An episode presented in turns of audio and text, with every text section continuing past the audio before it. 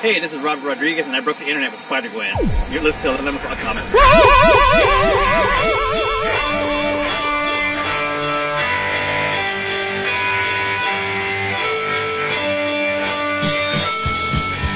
Magic. Zapparina, wouldn't that be kind of, that would be the name of your love child? Deaf Man. Cola. You got that Rob Schneider in you. The circumcised Sicilian. He's a funny man. Yeah, but looks aren't everything. David has this huge hard on for Schneider. I know. What do you, It's not- it's not a huge- no, wait, wait, wait, wait. One time he put, oh, look at this. Here's a list of people that are funny. And Rob Schneider. Well, Schneider. because it was uh-huh. it was a benefit, and you had like a whole, you had like half a dozen fucking comedians, and and it included Rob Schneider. He was part of the lineup, and I'm like, so you know, here go see this comedy show out on the West Coast, donate for a good cause, and, and see a bunch of comedians and Rob Schneider, and and and, and so so Vince was like. Oh, but he, I- he, he didn't, I mean, the only reason he's actually even thought of right now is because he was in a State Farm commercial for one night, and then when they decided, and then when he opened up his mouth about being an anti-vaxxer, uh, State Farm canned him. He is? Yeah. Oh boy. So, An anti-vaccine dude? Yep. Oh so my god, these he- people are absolutely fool, like to, be imbecilic. It's, They, it's, they really are. And dude, fucking, Oh, fucking Donnie, Donnie Wahlberg married fucking Jenny McCarthy. I know, it, it, Well, it's I'm like, just say, there's one anti-vaxxer that I would tolerate, and it's Jenny McCarthy. Not because of what she says or what she of what does. she actually looks. yeah. It's insane. They are, they are fucking nuts. But he, but once, um, once that interview came to light and in State Farm was just like, they were getting a lot of feedback from people who saw the commercial because they're like, how could you, and they were just like, listen, I mean, normally I'm sure a company, I mean, Aflac did it with, um, Gilbert Gottfried, but you know, I'm guessing State Farm was like, listen, you know, we're getting a little bit of blowback for shit that we have nothing to do with for this one character who, who was doing the whole copy guy shtick for a commercial and, and it's like, so it ain't worth it. So they canned him and, and that was right. it, but it's, His performance in Judge Dredd was masterful. the, the only thing I really saw him that I enjoyed him in was, uh, Necessary Roughness.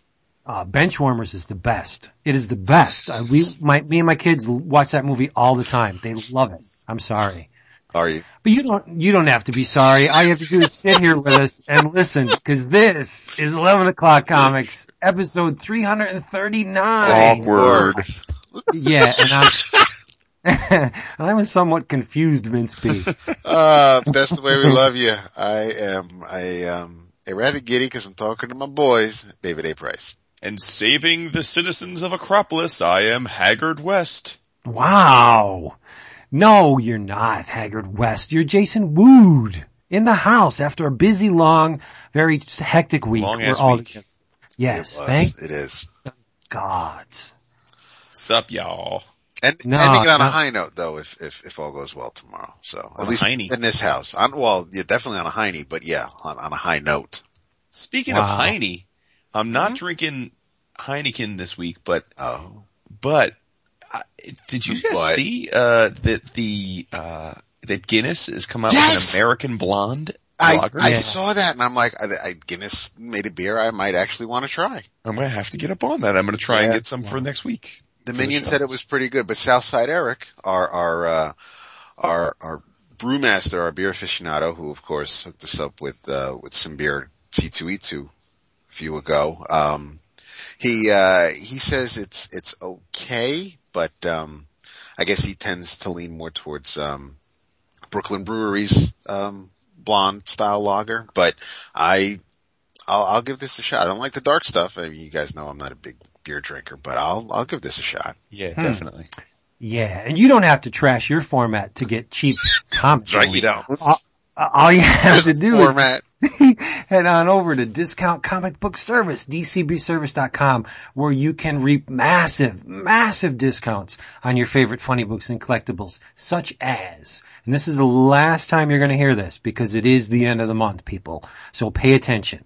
From Image, you can get a bundle, four books, $6.74. The books in question, Bitch Planet, number one, Rumble, number one, Graveyard Shift, number one, noticing a trend, and They're Not Like Us, number one. Now the cover price on these things, I think is like $13.49. Your price, $6.74. Unheard of. It's amazing. From IDW, it's Corto Maltese, Under the Sign of Capricorn. This is the first of 12 volumes. It contains, uh, let's see, these were done in the 70s, so it contains The Secret of Tristan Bantam, Rendezvous in Bahia, Sure Shot Samba, and others. This Hugo Pratt stuff is awesome, and you need to check this out if you haven't. Um, Paul Pope cites uh, Pratt as one of his influences. You will too. And from Bergen Street Comics, it's Copra Round One trade paperback from Michel Fiffe. I hope I'm pronouncing that right. Cover price 19.95. What's your price, Jason? I have no idea.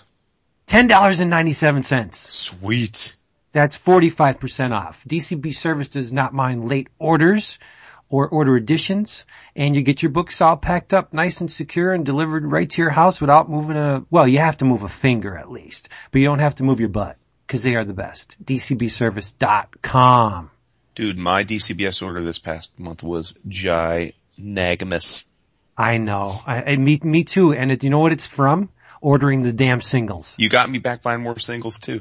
But for Uh, me, it was the, I had the, uh, I had the two Avengers Omniboo.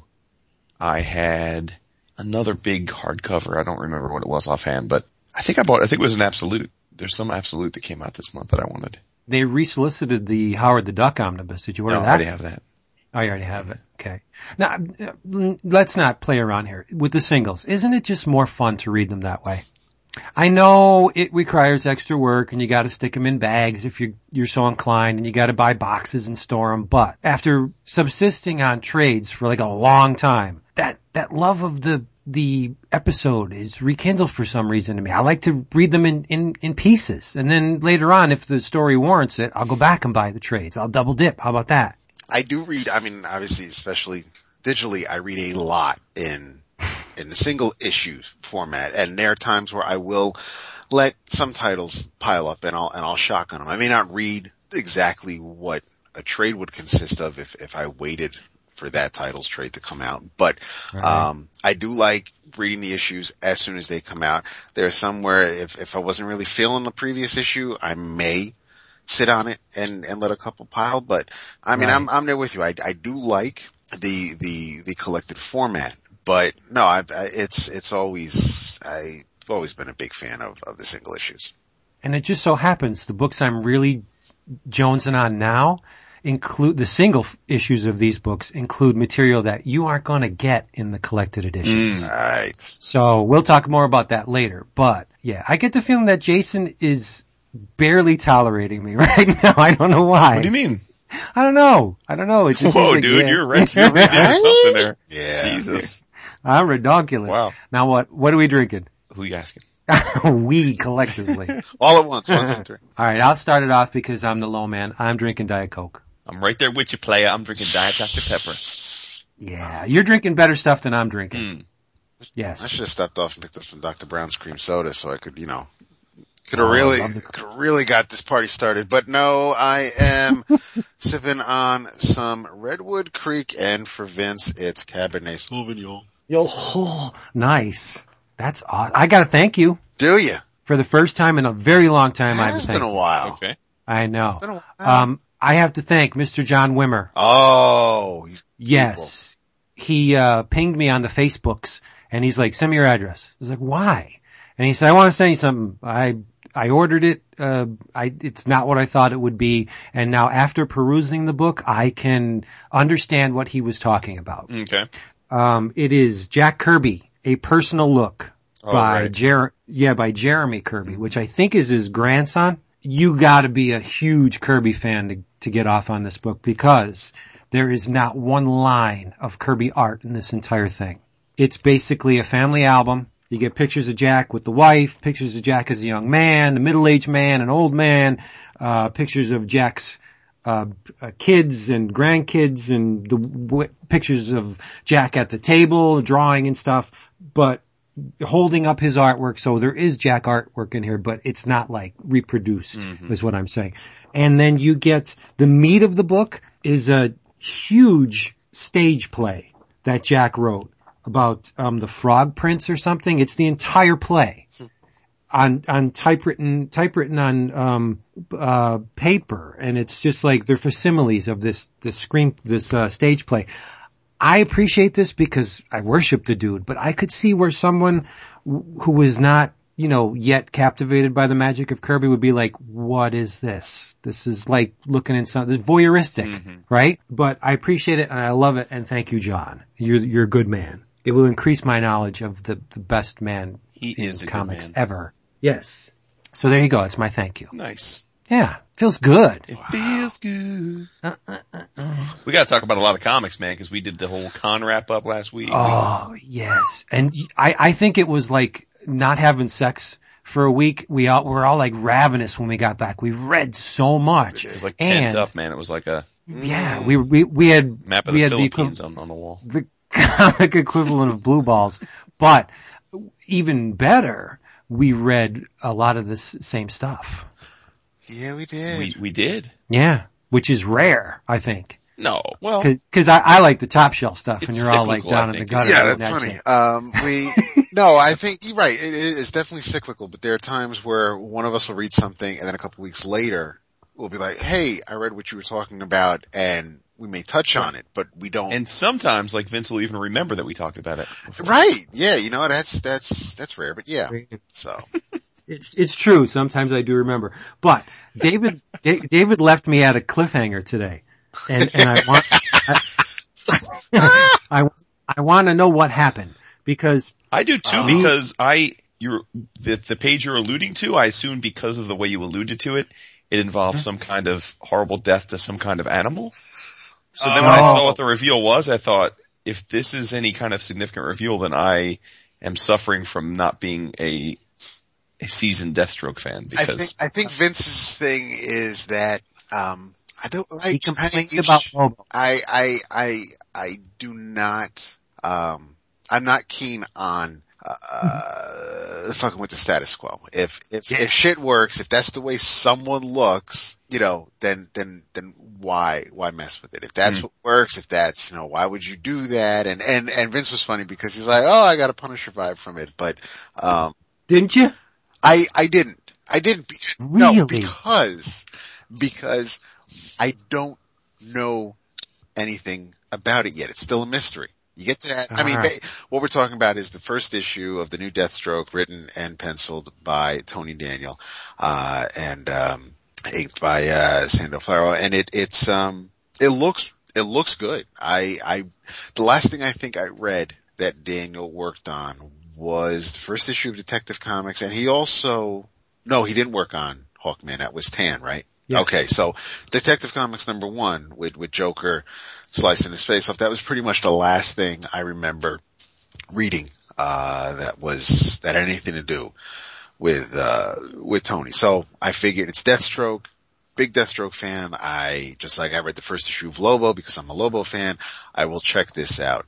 And, uh, and, and I am glad I did. I, uh, it's, it's, you know, it's not the Deathstroke from the Marv Wolfman series. It's not the Deathstroke from the New Teen Titans. It's, it's still Similar though. I'm, I mean, it's, it's, it's the new 52 Deathstroke that we loved from Higgins and, and, and, Mhm. and Bennett and, and, uh, T-Bear. And it's, um, so it's that character. And, um, it, it, there's, there's a lot of, um, monologuing going on. It, it, it really is just, it, there's a lot of, uh, Slade just thinking to himself, which is fine. And, and it's, uh, it is a, it is a graphic comic book. Uh, Tony is taking that rated teen to, to, to as far as it can go. And, and I have no problem with it because of the character. Uh, but, um, something happens at the end of the issue where it's, uh, it, I don't, see this is, this is why I am not jumping off a cliff and I'm not jumping up and down for joy because the way it ended, I don't know why this is what happened. I don't know if, if there was a mind swap. I don't know if he is actually, you know, I, there's just something going on where, and, and if I, with slight spoilers then, um, well, we, we should set it up for them. alright, if you want to go into it, yeah, we can. Well, I- it's, Actually, it's a before- very, before you, before you spill it, how did you, before you got to that last page, Jason, what did you think about it? Uh, well, no, I, I, I thought, I agree. I thought the art was, was good. Uh, it was very graphic for a DC Yeah. book, um, which was fine by me. Obviously, it, that doesn't bother me, but I was surprised by it. Um, I thought it was a little, it was a little formulaic in, in, in, in it being a first issue setup type of a thing, uh, with the, with the, the monologue and him telling you who he is and that sort of thing. I, I, I thought it was kind of by the numbers on that front. I, I don't think Daniel is a very good writer, so I wasn't, I didn't go, I I, didn't go that. into this thinking this was going to be groundbreaking stuff. Um, uh, I, I, little bit, little bit puzzled by the, again, this is me not knowing the character as well. I, I, I- I never realized he was a metahuman. I thought he was just a badass. I didn't know that he, No, he had healing powers. Yes, uh, that was, um, he, he basically, he was, he was very similar to, to Captain America in that regard. He, he was, uh, he was picked to basically take this super, super soldier serum. And okay. that's what gave him his enhanced reflexes. It has kicked in a healing factor. Um, he is, he is quicker and stronger than your average bear basically, but he, he is, I mean, he's not, he's not a, he's not a metahuman in the sense that he was born a mutant or anything, but he, um, he was uh, chemically enhanced early on when he was in the army. Gotcha. And uh, the and the reveal seemed a little um, anticlimactic to me. And again, I thought maybe I just didn't know something about the character, but but in essence, if it is what I guess you guys are alluding to it being, I don't I don't really think it was much of a reveal. So other than just trying to reset the guy's age, I guess, but I don't know. So uh, I would give it like. Uh, mm, I mean, I have a feeling I didn't like it as much as you guys. I thought it was a fine, very by the book, middle of the road, big two title. I just it was it's fine. I I would I could take it or leave the next issue. I, I certainly didn't feel. I'm not dying to see what happens next. Okay. Well, I enjoyed it. Um, if, if you want to run down the checklist, I like the look of it. I thought the art was, was very good. Much, much better than Daniel has given us in the past. Not to say Right. he's bad. Right. But I mean, th- he has tweaked the style a little bit in recent years to be um, more to my my taste. Like I think the double page title splash is a great image. I really like that. I do too. I, th- I think it's well planned out. It flows. The the the the uh, body language is dynamic. The action is in your face, and it just was well set up. So visually, I th- I liked it a lot. It held my attention, right? Which is is all I can ask. I, I like Jason, I didn't go into it thinking, or like David, I didn't go into it thinking it was going to be, you know, like, let's keep it in DC, like a Scott Snyder. You know, I, I was not expecting that, that level of storytelling, but I was pleasantly surprised by how much of my attention Daniels held. I, mean, I thought it was, it was kicking, you know, the, the, it, the story flowed really well. Um, like, again, like David said, I was, uh, pretty shocked at the level of violence in it. I mean, it's, uh, especially when Angelica, Mm. and Yeah. it's just, it, it's just an offhand, like, Yeah. and she's gone, you know? Um, or is she? But, but, um, we'll see. Uh, In a nutshell, uh, Deathstroke takes the contract in Russia.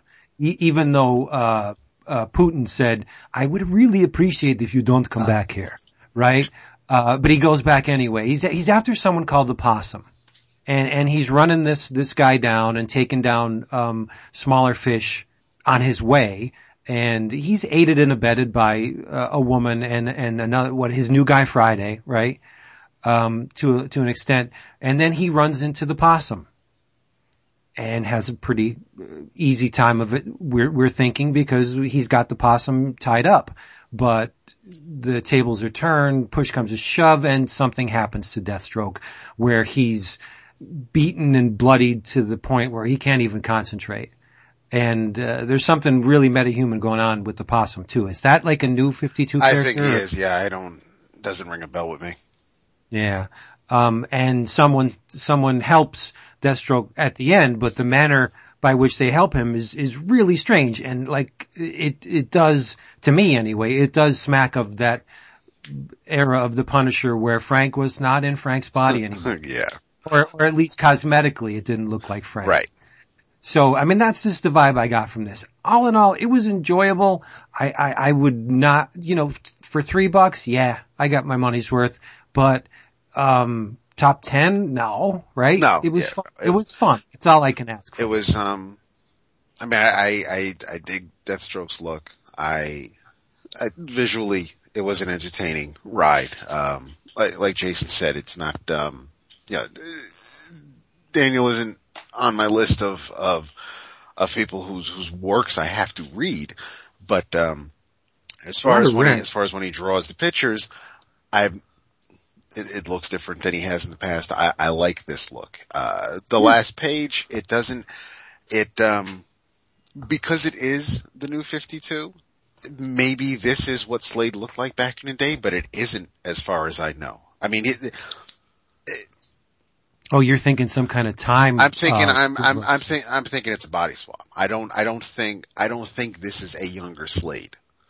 That, that's me. Now, I mean, maybe next issue it, it is actually younger Slade because even though he hasn't always had white hair, um, I, I think he, he was a brunette, but it, it was, you know, it, he, you know, he lost his eye because he was, um, cause his, his wife tried to kill him and his reflexes actually kept him alive, but unfortunately not fast enough where he didn't end up losing his eye. But, uh, so I mean, I don't, again, that's the other thing, like if, if he went younger, the whole eye thing throws me for a loop. So I, I think maybe this is, I, I think this is someone else's body and I don't think it's, um, it's for any sort of, of, uh, long term, uh, Right. purpose. I don't, I, I expect, Well, it is comics, right? Right, no, but I'm not saying, I'm not saying this is the new Deathstroke and you know, they're gonna run it for a year. I, I expect him to be back, uh, by the end of this arc if it ends in a few issues. I don't, that, that's my thinking. Right. Now see, one of the things that I thought Daniels did was really smart was that he established early on that Slade is an older gentleman. Yes. Where he doesn't like, when he, when he accepts his contracts, he doesn't like to leave a digital trail. Right, Like, every- everything is he- he personal likes- and paper. Right, he likes pic- pictures Yeah, and paper. Print that bitch out and I'll, I'll do the job, but don't be sending me emails or, or JPEGs and stuff. You know what I mean? I want it, I want it old school. So early on he established that Deathstroke is, is a man of vintage, right? And then to the, at the end of the issue, we're led to believe that this man somehow is, is in a younger body. Right.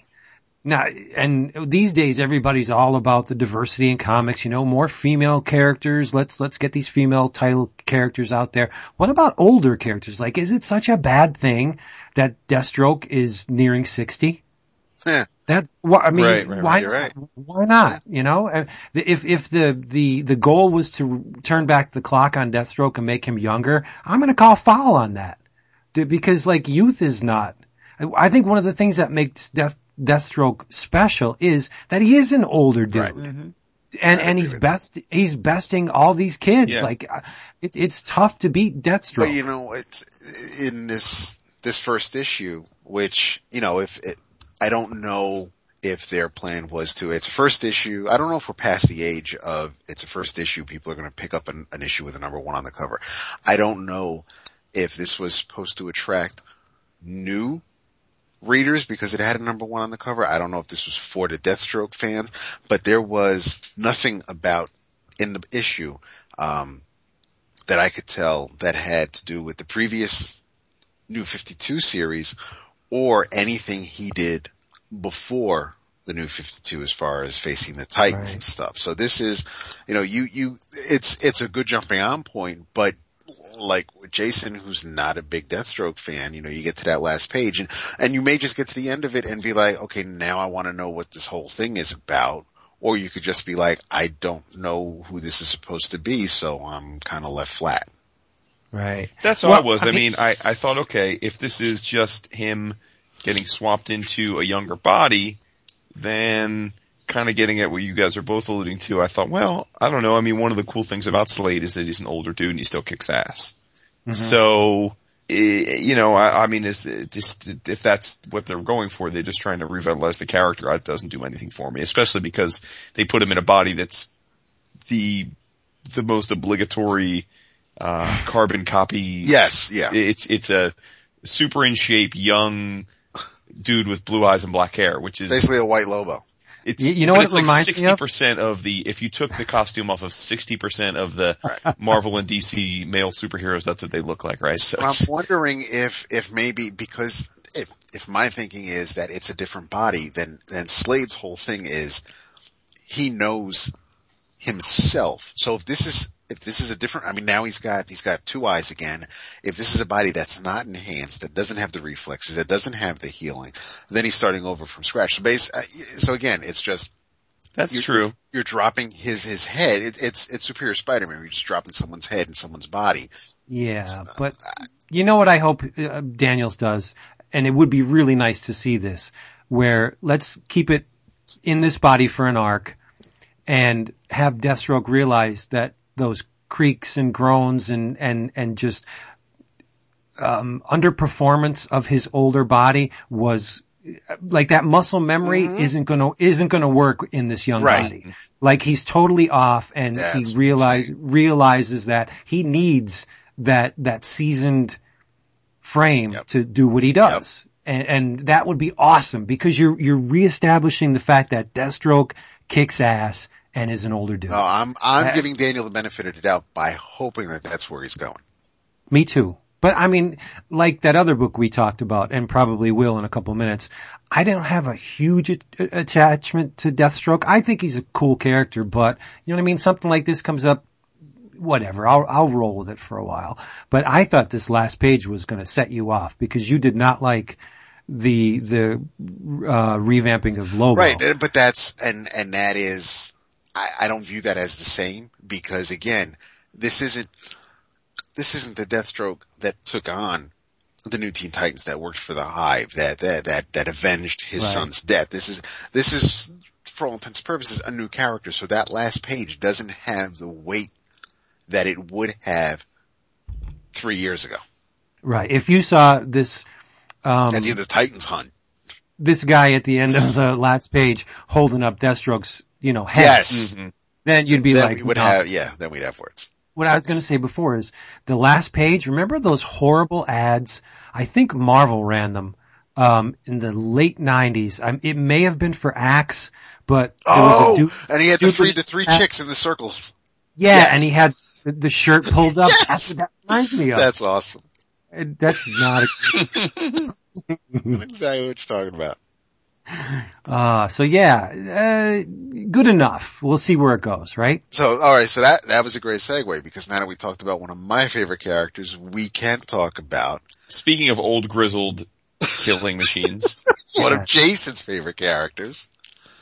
We we all consume the, the Death of Wolverine miniseries in its entirety, all four issues, Yes.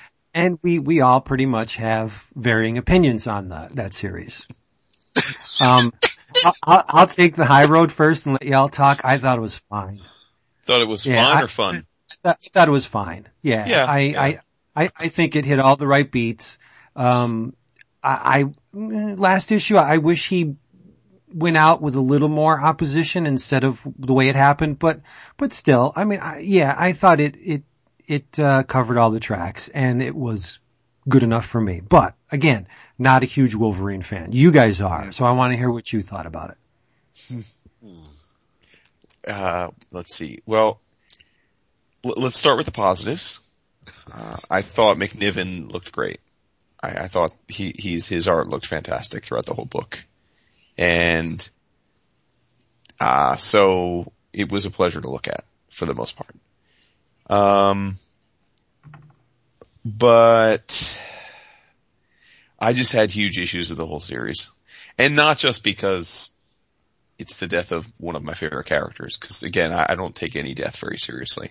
I know they're saying this time it's legit and it's going to be multi years until we see him again. And, and that's fine, but he'll be back. I mean, there's, the guy's got what, four movies to his name. Um, he's, he's marketable. It's, it, he'll be back in some way, shape or form, uh, in a few years. So I can live with that. I can live with that. But I thought it was just a sloppy, sloppy, uh, book and, and it made me wonder if, if Soule knew much about the character before he was tasked with writing it because it felt to me more like a guy that was was taking his big shot at the brass ring that Marvel finally gave him a high profile book and he didn't know much about the character, so he asked them to give him some back material and he tried to hit on a lot of the emotional highlights of the character's history, but in a paint by numbers way that expressed to me someone that read the stuff in a official handbook of the Marvel Universe Index more than experienced it himself as a fan. And, um, I just felt it lacked all types of heart.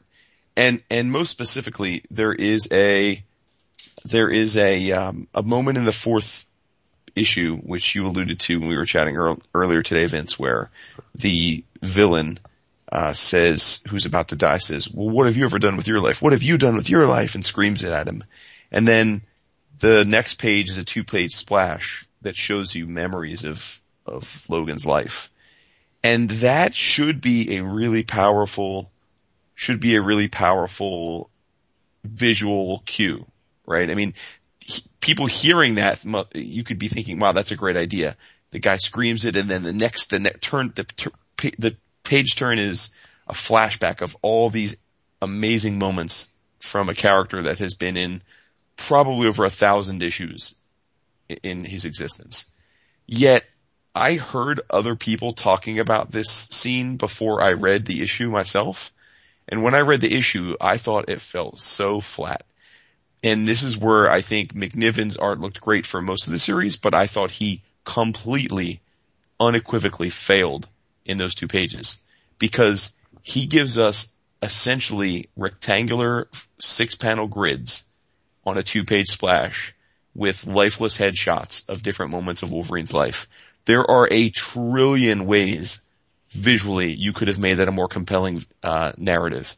You could have had it in uh, a, tapestry of broken images, like a broken glass with different pictures. You could have played with the layout. You could have done a time sequencing. There's all sorts of different ways you could have packed that page in with these powerful moments from his life. Instead, we got, I think, 10 different rectangular headshot images of different parts of his life that were already really well known and not necessarily dramatic. I just, uh, I don't know. I, I felt it lacked. No, it had it had no life. I thought the the villain reveal was, um, was was not only anticlimactic, but uh, who cares? I mean, so the guy that gave him his adamantium has spent the last thirty of his life trying to redeem himself by creating an army of Wolverines. Like it didn't make sense. He's railing about how his greatest failure was creating this animal that couldn't be killed, and so he was going to redeem himself before he died and he's redeeming himself by taking soldiers and then making them into killing machines. It made no sense. Like the lot, the leap in logic made no sense. Um, yeah, one of the I, things I just had huge. I just thought the. I think, and and and again, I think if you're gonna embrace the character, if you want it to be a poetic ending and that he goes out without killing, that could have been done wonderfully. But it wasn't executed well here. Yeah, he went out in the book without killing, but it wasn't because he he tried not to. I mean, Wolverine he he saved those soldiers in a in in a manner and killed himself doing so, but he was still walking out covered in adamantium trying to get to the guy. So it wasn't even like he was making the conscious effort that I'm going to die in peace or I'm just going to let I'm just going to finally let death take me. It, it, just I don't know. I just felt it was clunky. I, I think all it did was reinforce to me that I do not understand the obsession people have with Soule. I think he is as pedestrian as it gets among the big two writers. Nothing special about him at all. Hmm. That just, um, I was a little confused at one part in the series. All the, um, objects that the, the, uh, Cornelius was, was, um, trying to, uh, retrieve. What was the deal with the Hulk statue? Was that just to get Logan's attention? Was because all of the things it seemed were tied to moments, uh, like the weapons, and and the armor and stuff, and like he was stealing all these these notable things, but then the Hulk statue. But I don't know. What, what, what was the deal with that? No, I don't know. I don't think it was well explained. Well, they, yeah, and they say it. They said it in in at least um, two spots, maybe two different issues, maybe twice within the same issue. I don't remember, but uh, it's like, yeah, this guy is is uh, acquiring blah blah blah blah blah and a Hulk statue. And then and the, I'm thinking the, the, big, the big climax, right, where where Wolverine tracks the Doctor down and the doctor cackles and does the classic stereotypical bad guy monologue. Uh-huh. And then he says, oh, and I'm glad you came to me because it saves me time and money because I'm he- I want your healing factor so I can finish making these soldiers. And then a cool part is Logan puts his hand, cuts his hand and puts his hand up on the, on the glass and shows him that he doesn't have his healing factor anymore. But what happens in the next page? It's as if the doctor's like, oh, okay, fine, I'm going to start the process. If it, it- so did he need the healing factor or didn't he? I mean, it, wasn't that the whole point he needed it, right? So that was Yeah. supposed to be, that should have been the moment where the doctor realizes his plan is foiled. So he's like, I'm going to do the healing, I'm going to, I'm going to make these guys anyway. And then the other thing, which I just, and again, this is probably not Soule's part, I blame editorial for this. If you're going to make the death of this character and one of the main crux is that the guy that's doing it is trying to right a wrong by doing something that can't be done, which is make an arm, an, uh, an army of these guys that are soldiers. Dude, I beg the editorial to go back into their files four fucking years to 2010 when Jason Aaron, who last time I checked is the top writer at Marvel, or at least one of the two or three right now. He wrote a fucking story of exactly the same thing. Wolverine Weapon X, the first arc of it, with Ron Garney and Jason Aaron, mm-hmm. was called Adamantium Men, and it was about Wolverine being hunted down by an army of soldiers that had their bones laced with adamantium and claws. Four fucking years ago, this exact story happened, and now we're supposed to, like, so what, it, it, the doctor's a, a, aspirations weren't even special. It was done four years ago better by a better writer. Like, it just, I just think it's, it, look, killing him is one thing, but dude, like, I just think this was a waste of a major character's death and a waste of some great art. I, I, I, Yes. I think it was So not a, whiff. not a swan song for you. Not a No, swan not- song. Oh no. Okay. Uh, I found the one part. Uh, the Ogun is talking to him and he says Cornelius is going around buying uh cyber skin, certain swords, a statue of the Hulk. I'm guessing it's just things tied to Logan's past. Right. Like Logan is uh, will always be tied to the the Incredible Hulk. Sure, sure. Just right. just because that was his first. So I'm guessing that that he was just trying to you know tap him on the shoulder. Hey, it's me. You know. So The, uh, there were some, some neat moments throughout the series, but when I think about how the series started, we, we, we get, we start with Nuke, who, as, aside from Wolverine Origins, it's not like that's, That's what I'm saying. so we right. have Nuke who appeared in Captain America and then died in Captain America, but yet here he is here. So we have this and This is Soul coming over from DC, getting a big Marvel gig and having very little history with Marvel. And So then, I mean, and, pulling and up characters and saying, oh, okay, I could take this dude from Origin. I could take Viper from the Marvel Comics Presents because they were married. I could, and, and without any And then he did that, and then he did, there were those six issues with Kitty Pryde, that miniseries that Al Milgrom did. Yeah, that, Right. that's, I'm not, the, the, the things were just, it, it wasn't, um, you know, when, when, when Vince asked me today, he was like, well, or, or the other day about, about the whole thing with, with Mystique and, and Creed, I'm like, dude, don't, don't make me go back and, and read earlier issues. I just, I, I'm just Also, trying to get through it. If we're, gonna nip, like the Kitty Pryde thing could have been so cool, right? Because Yes. she shows up and, and, and it, and it harkens back, like you said, to a, a fun limited series where, uh, I always thought, to me, Kitty, of all the, the female ingenue sidekicks that Wolverine had, I thought that he and Kitty had, that, that was always probably my favorite dynamic. Um, but even think about that. She, she makes her appearance, and spoilers here obviously we're talking about, she makes her appearance by phasing into Lady Deathstrike and blowing off her hand. How could she do that? Lady Deathstrike's hand and claws are adamantium. If Kitty materialized inside her hand, Kitty's hand would get cut apart by the adamantium. Kitty doesn't have the power to destroy adamantium. She can phase inside those things and when she materializes, she can destroy mechanical things. She can't destroy adamantium. Her hand would have been cut to pieces. It's like, it's like, I know it sounds nitpicky. No, super I, I'm with you. but it's like, if you're gonna play by the rules of what these characters are, then play by the rules. I mean, she, she, she could have had Kitty reach inside of Lady Deathstrike's head or chest and materialize because as we know, when Kitty's phase and she reaches through machinery, the machinery gets fried. And Deathstrike being a, uh, uh, a cyborg, you could have, he, she could have fried her by sticking her hand through it. But to have her materialize in her hand to blow her hand and claws off makes Made it cool no visual, sense. but it just, Right, it, it looked wouldn't- great. It He work. even drew Yeah. his ass off with it, but it made no sense. Right. Yeah, one of the parts with the uh, Kitty Logan thing that was shocking to me, but it showed that the writer had absolutely no understanding of the relationship between the two characters was when she had Ogun in the kitty body kiss Logan. Mhm. That, that was Right, just wrong. right. It's just completely wrong. It's, you know what I mean? It's, it's, it's like Abby eh, on, uh, S, not, was it SVU? NCIS kissing, um, what's his face? Mark Harmon. It would just never happen. yeah, you know yeah. what I mean? Because they're like a father-daughter. You know, it, it was just creepy as hell. And maybe that was the, what he was going for. If he was, then, you know, mission accomplished, but I just thought it was icky.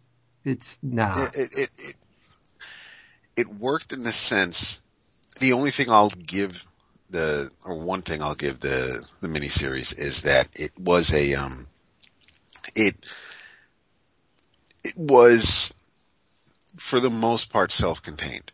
Nothing, aside from, you know, Creed running away, I can't think of anything that, uh, that you would need I mean, you can read whatever they have at the end of the issue where it says, you know, and you can continue the story about everybody mourning the loss in, in these issues, but you can collect, I'm not saying this is going to be a wintergreen book, but you can collect this and, and have a complete story because here's Logan at the beginning of the book and he sees Reed who he's exhausted all other options. He sees Reed, Reed's like, listen, this is what you can and can't do.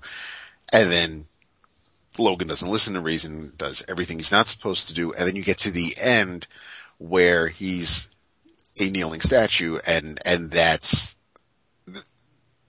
that's a, a beginning and an ending for, for this story. Um, definitely not for this character, but for this story. So at least you have that. You don't need to, like, in, in five years somebody can go and, and tell the story of the helicopter pilot who got away and and you know they can pick his brain as if there's you know some some way to bring Logan back. It, it, whoever wants to go through and and in between the panels and retcon shit and and make sense of it, have a field day. But as far as these four issues, if if someone's like, here you can read a complete story. I'm not saying you can read a good complete story, but you can read something that has a beginning and ending.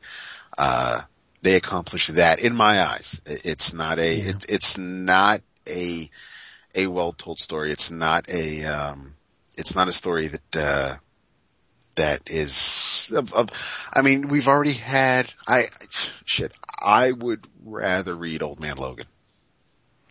Yeah, I, I agree with you. I, I, don't agree. think I think that was a much more entertaining story.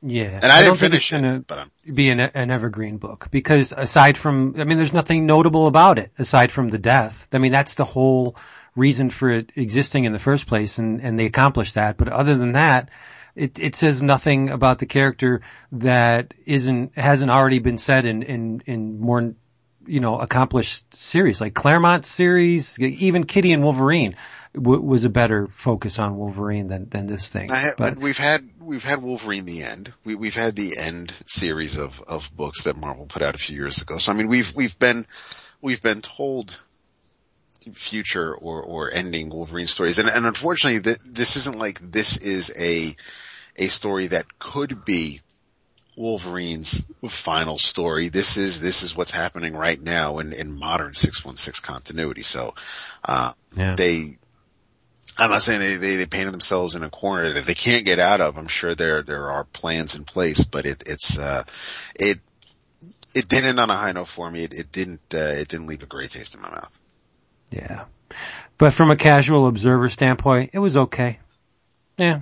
I mean, whatever. Well, and I, Again- I listened to another podcast, uh, that, uh, I won't, I won't put them on blast for this. I, I generally like the podcast, which is why I listen to it, but they're relatively younger readers. By younger, I don't mean chronological age. I, I just mean in terms of their experience with comics.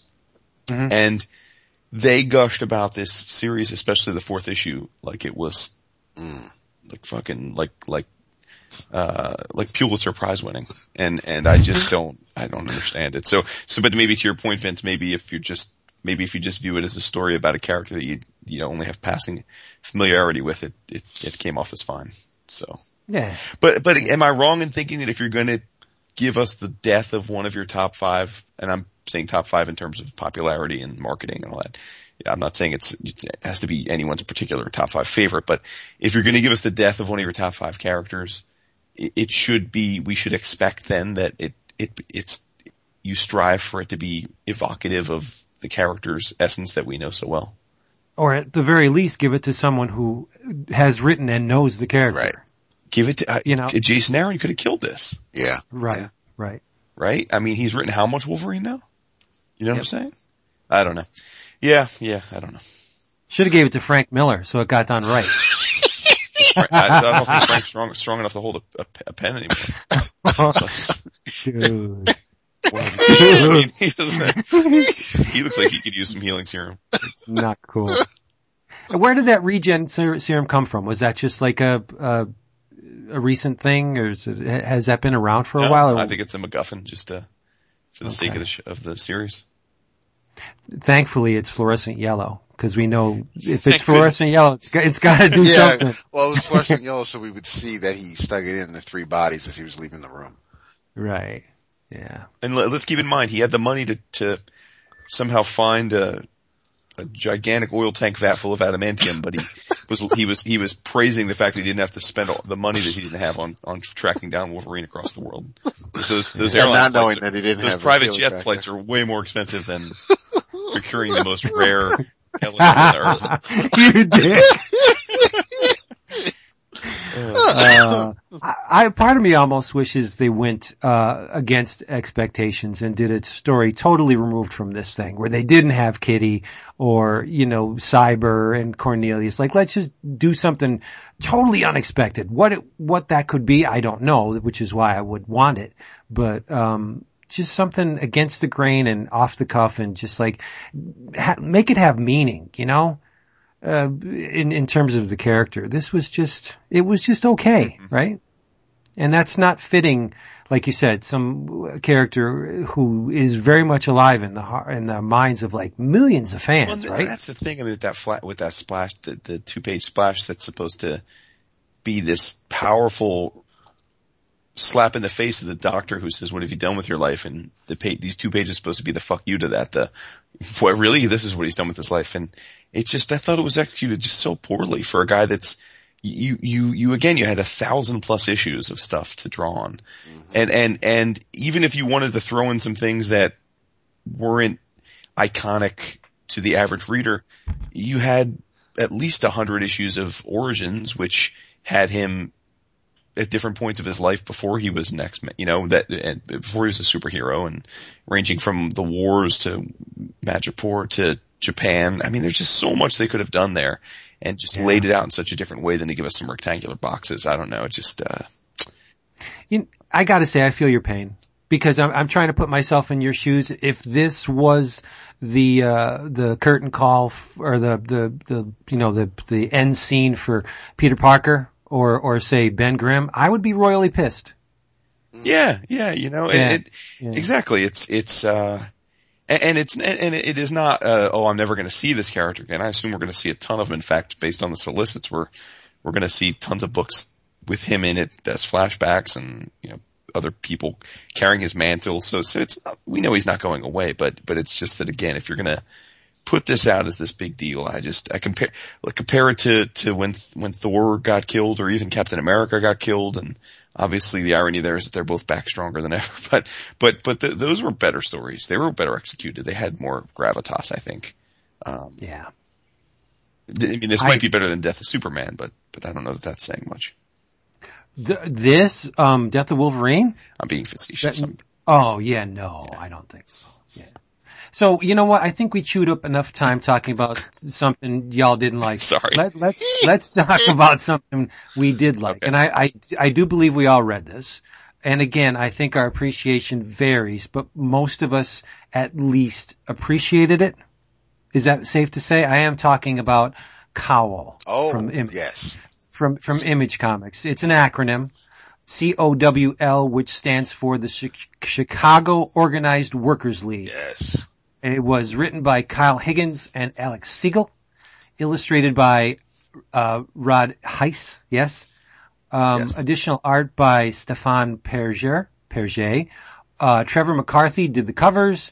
I, I think this is important to cite the design work of Rich Bloom because it's a really sharp looking book. I think Uh, we read the, the collected edition hardcover, which reprints Cowl 1 to 5, and like I said, it's published by Image Comics. And the hardcover, the feel of this is, I, I just, I can't stop molesting this book.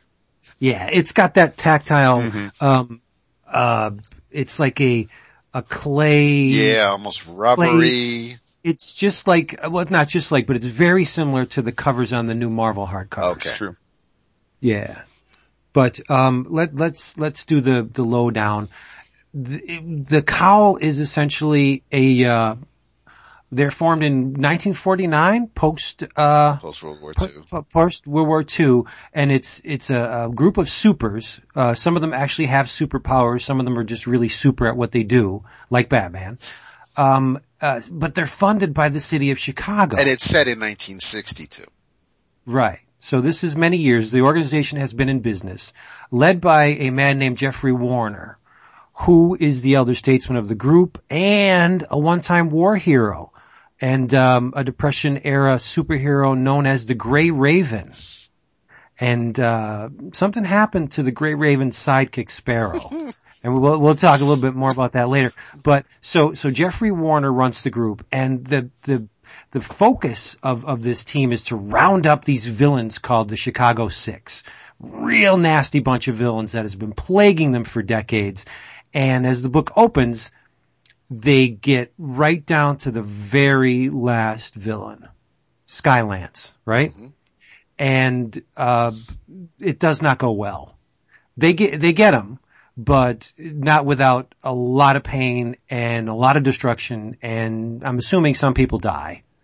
So the city of Chicago, who has been in contract negotiations with Cowl, use this as a point of strength and say, well, you know what? Uh, you, you got all the bad guys. What use are you now? Let's, let's work with this. And main idea here is the, the Chicago, uh, the city of Chicago wants a more active role in Cowl. They want to help uh, secure members. They want like veto rights. If you pick someone we don't want, it ain't going to happen, you know?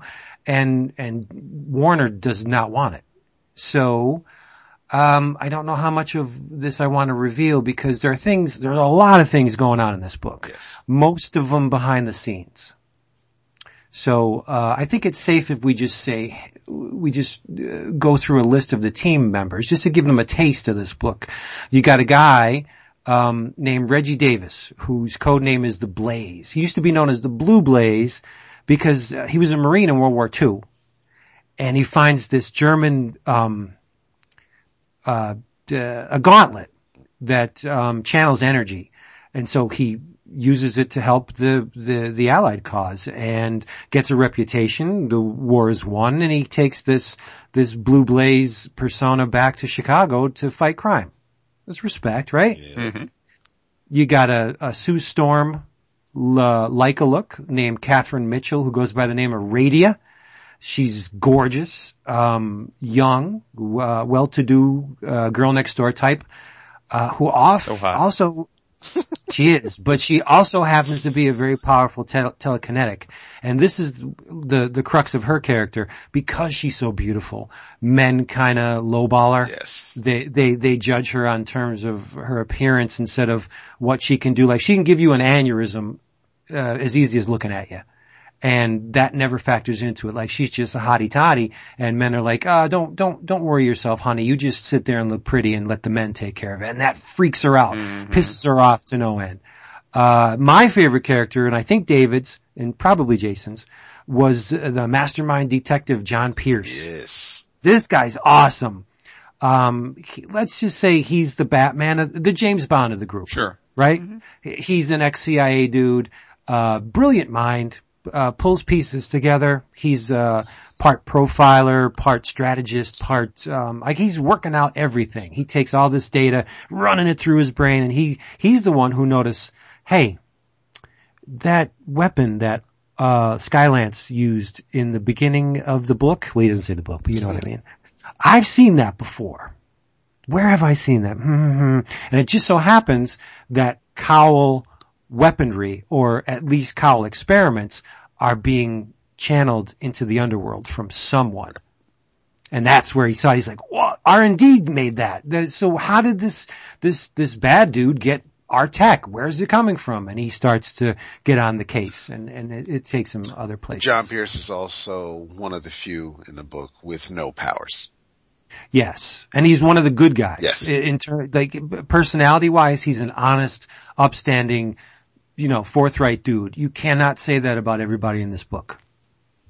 So they, it ranges from lazy to out and out scumbag, murderous scumbag, you know, so there, and, and that's the good guys. Uh, speaking of scumbags, there's a dude named Arclight, uh, Tom, Tom Hayden. He's an uber patriotic asshole. Uh, the dude was exper- exposed to radiation. I'm assuming in Chernobyl because the specific location, there's a bunch of dossiers in the back of the All book. redacted. It's redacted. You can't see where he got he got the. But I'm assuming because he hates Russians with a passion, which could be, judging from the time we're talking 60s, could be um, a product of the Cold War. I mean, if you were uber patriotic, you'd hate Russians in the 60s too, right? Um, and he has he can fly. He's a genuine superhero. Um, at least in, in, in theory. He can fly, he has energy blast, he's very powerful, but he's a whoremonger. He, he likes the ladies. He likes Likes to go to the, yeah, he, he, he frequents these cat houses and, um, often takes it a bit too far. He smacks around the girls and does other nasty stuff. Um, there's a sharpshooter on the team too. That's his skill. He's an expert marksman. Uh, he doesn't have a code name. He's, he's just known as Grant. He's not powered. Yeah, Grant Marlowe. Oh, I noticed Who's, that. You know, who's, uh, with- whose son's an asshole? yeah, yeah, a little bit. But he's young. He'll grow out of it, hopefully. Hopefully. I, you know, you bastard, I just noticed that. The only people with code names are the ones with, uh, p- superpowers. Yeah. You, you dick. I did not notice that. You're, Holy crap, I feel like such a dumb, I feel like such a dumbass. you are pretty. Uh, one man with a code name, Eclipse. He's Uh. His name's Carl. Uh, he has the uh, ability, kind of like Leech from from X Factor. He can disrupt uh, superpowers. I like Carl. Yeah, Carl's cool. Yeah. Little A overweight. little overweight, so he's perfect for me. Yeah, Chub Yeah, Rock. this that's one of the things. it reminded me of Harbinger a little bit in that the fact that the the creative team was not adverse to an overweight dude being on the team or or Well, you like know simple, uh, it's NYPD Blue. There's obviously, you know, after a while you don't have to go through the, the exercise requirements to keep the job. It's very true. Yeah. Uh, but no, I, I, the, the, um, art by, um, Rod Heiss, Rod Reis, I'm sorry. I thought, I thought it was amazing, but you have to admit, very, very influenced by Bill Oh, there's a lot of Sienkiewicz. Abs- that was that was what I was going to say. It's- Absolutely. it's huge Sienkiewicz uh, and a Mike Huddleston vibe. It's it's from that Yeah. that, that that camp. Some of the sound effects, you, you would swear Sienkiewicz wrote them in his own hand because it looks like yeah, Sienkiewicz yeah. style. But that's not a drawback. I mean, it's very, very It fits. It works. The the book is extremely accomplished Well, visually, and, and it makes sense, right? Rod Reis is a long time uh, comics pe- uh, co- colorist, and I don't. I assume this isn't his first illustration work in comics, but but this is the first that I can recall seeing. And my understanding is he just did very light pencils on the pages and no inks, and it's all done with coloring. Mm, So. Um, oh, kind of like Freddie Williams. I like it. On those- on those yeah, you're not going to be right. You're not going to be. You're not going to be looking to, to scan these pages from an OA dealer. Uh, Okay. They're not. The, most of the work is done in, in color, but well, it is a team effort, so more more props to them, right? Uh, well, he he I- colored it too. Right, yeah, which I guess would He did the whole thing. Why, It's like a- why, why, why, Oh, why the okay, word balloons okay. aren't outlined. They're, they're just the white word balloons on the panel. and the the uh, additional art by uh, Perger, Perger, I thought those pages were amazing. I I love those pages. Yeah, I would like to see an, an issue or two from him because uh, very different in style, but still very, very compelling stuff. Um, all in all, I, I, I thought this book was really fun and really interesting because, and Jason said to me, you liked it because it was talky as hell. And I was like, yeah, I did. I, you know, and I didn't even There's notice it. not a ton of action. There's action, but it's not, it's not your typical superhero comic book. Right, but it's it's kind of the there is action in it, and it's huge, big, bada boom action, but it's interspersed with or intercut. Politics. Yeah, contract negotiations. Yes. Usually would be like, Which of course is you know, exciting as all hell to Jason. right, the kiss of death to me. But I no, I thought it was extremely compelling because the characters are so damn real. The, uh, the, the, the Piaget pages, uh, remind me of, uh, Trevor Hairsine. Yes, good call. Yeah, they do. They do. They really do. You're right. Um, uh, there's also some, um, there's a mob boss in this book named Camden Stone. Mhm. And I, I guess it's kind of like the Superhero Registration Act where if you have superpowers, you have to be on the grid. They, like the, the city has to know where you are. And, um, Camden Stone is using supers as his, uh, like enforcers in the mob and that's not kosher. So where's, where are these supers coming from? Why does this mob boss have supers in his employ? Who's allowing this? That, that plays into the story as well.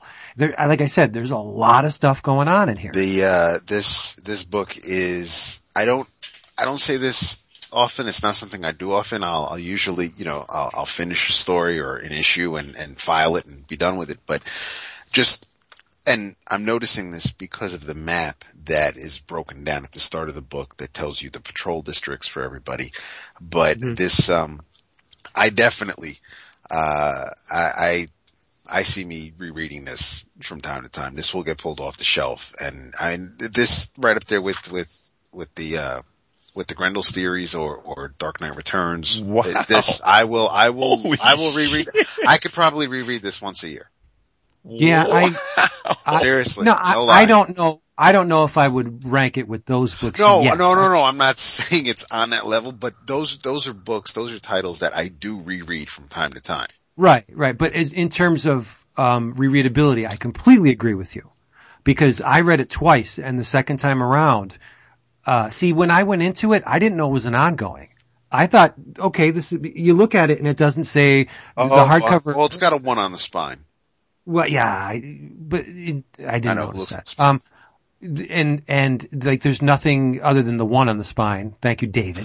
There's nothing to indicate that this is an ongoing. It doesn't even say on the back like you know collects issues one to five. So I thought it was finite. I went into it thinking, all right, I'm gonna get a yeah, complete. because it doesn't say to be continued or anything on the last page. But I'm glad it's an ongoing because you know Wait, what that means. go- I didn't realize that either. Yeah, what what that means is there's more of it to come. So that's awesome, and uh, it's it's so immersive. Maybe it'll be a couple of years later. the yeah the the amount of of footwork that the creative team did is just crazy. Like David said, there's a map in the beginning with Does Seagans uh, live in Chicago? Or Siegel? Because I mean, it's, it obviously it's the Chicago's organized workers union, but I mean, there is a, there's a, um, the map is, um, the central, north, northwest, south, southwest, west Well, the side. city in the in the comic is definitely Chicago. I mean, Right. Yeah. yeah So I don't know From the if, '60s, so it's a it's a period piece. right, right. Right.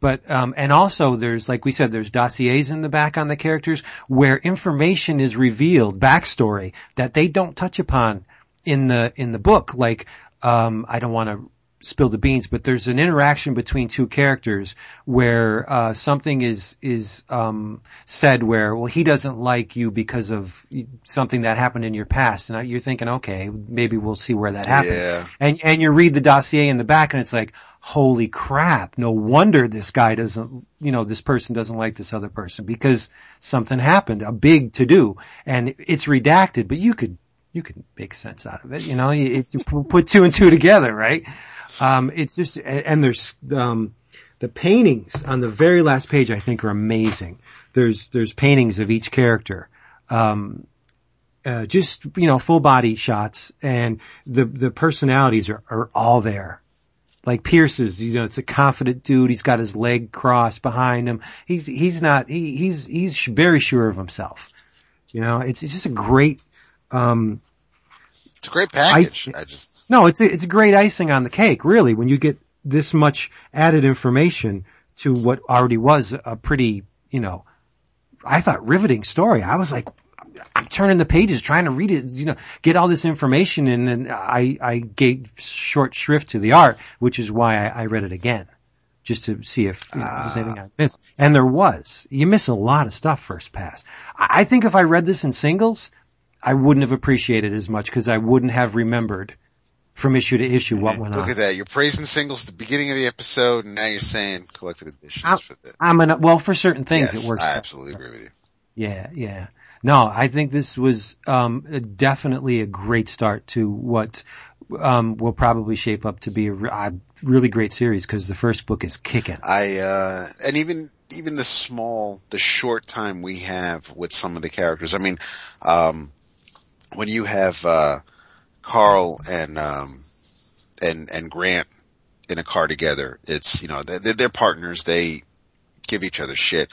But then when you have, uh, Carl and Radia in a car together where he's basically, um, giving her grief because he, uh, he was hoping that the, um, that the Cubs, was the Cubs or the White Sox? No, no, it was the White Sox. They went to Comiskey. Uh, you know, he was, uh, basically telling her that she could have used her powers to, to push the ball. Yeah, certain he wanted directions in to. his Yeah, way. yeah, Yeah. a little bit to that, yeah. so, like everybody in Chicago's dirty, Yeah. even the superhero. but it's, it, but I mean, just, just the, the interplay between the characters. It, it's, you don't, it's not like we've had decades of, of Thor and, and Captain America shooting the shit or, or, um, you know, Batman and Superman. This is, I mean, we, we got to know these characters over the course of a few issues, a handful of pages and, and you, um, there's, there's definitely, I just, I, it felt like this book has been going on longer than it actually has as I was reading. Right, that's a good point. You're right. You're right. And um, again, there's not there's some bad blood between some of the characters within the team too. Yes, yes. Like, yeah, uh, yeah, you have to experience it. I, I want to Yeah, say, no, that. I don't, yeah, I definitely don't. There's a, there's, after I got to that part in the book and, and, um, when we were on Messenger, I, I was, I was extremely pissed when something happened and Yes, it's like, well, oh, he's not. I'm like, I didn't even, I didn't even imagine that, but I'm like, that was just, that was, that was a dick move. I don't know where it's going to go from here. And, and I don't know if I'm going to wear a hat for the rest of his life, but I'm just, I'm, I was, I was not happy. And which was, which was exactly the emotion I believe that, that, that I was supposed to feel. But it's, uh, no, I, I definitely, I mean, uh, I, I, this is, it may end up somewhere on uh on the eleven o'clockers, but it's it's a book I'd recommend. I def if if you I don't know if someone says, "Oh, I want to try something new," and this is this is what I'm into. I don't know where I would say read Cowl, but if someone says, "Give me something," give me a recommendation. I Cowl's getting thrown out there, whether however it fits in whatever parameters you may have. Yep. It it definitely is a a bunch of notches above the standard uh Big Two fare. I mean, I don't want to call it adult, but it is. It's it's complex. It, I I hesitate if I gave this to Some like um you know a 13 to to like say even 16 year old. I don't think they'd appreciate I was going it. to say, I think Because- it's Yeah. boring. Yeah. Yeah. But um our old grizzled dudes like ourselves, hell yeah. I'm really, really surprised, Vince, that Radia isn't your favorite character in this book. No, I like her, It's but Sue I Storm. think she, I can't like it's it's Sue It is. Storm. I mean, it's it's uh Yeah, I- she's a, a beautiful really. blonde woman who's got the ability to, to she's uh uh for all intents and purposes telekinetic, but she's a super powerful one and and my favorite part of the book by far is is the way that Radia is handled because it's 1960s Chicago, Mhm. and in spite of arguably, at least as far as what we've been exposed to so far, she's the most powerful person Yeah. possibly on the planet. She's completely dismissed being people grab her ass. They grab her without, without asking for pictures. They call her doll. They ask her for petty favors. They don't, they want to do pictures of her in bikinis for photo shoots and interview the, the males from the team to talk about what actually happened in the battle. Oh She- yeah, that she, they, I mean, they completely dismiss her as, as any woman of that time would have been, uh, as, as, as essentially a, a ornament and a sex symbol when, but yet she powers through it all because that's the reality of the time she lives in and yet has this underlying strength where she, she knows that no matter what they do and say, she is more powerful than, than any of them. And I, I just thought Yeah. that was beautifully handled by Higgins and Siegel. I, I, I, I found her character to be very, very engaging. Um, Yeah. But there was one section where you questioned her admission to the team as, uh, meaning to say that it, there is an Oh, issue there that maybe, maybe she got on the Yeah, she through slept not, with, But uh, that was that was yeah with Jeffrey, but that was quickly. yeah. um I don't. I didn't put much stock in that just because that's that's Jeffrey just making sure that you know you know where he stands in on Right. on the ladder. well, but, but I, I kind of take that from, the, that's, that's a, a Mad Men type of thing, right? You've got, right, and, and got- speaking of, I she- mean, she I may- right, coming up like, and, and again, I'm, she, she, like coming up in the, in it, she probably, I mean, I assume she did, right? When she was young, she probably Yes. did what she needed to do to get to the position, and now she's older and wouldn't do that, have to do that again.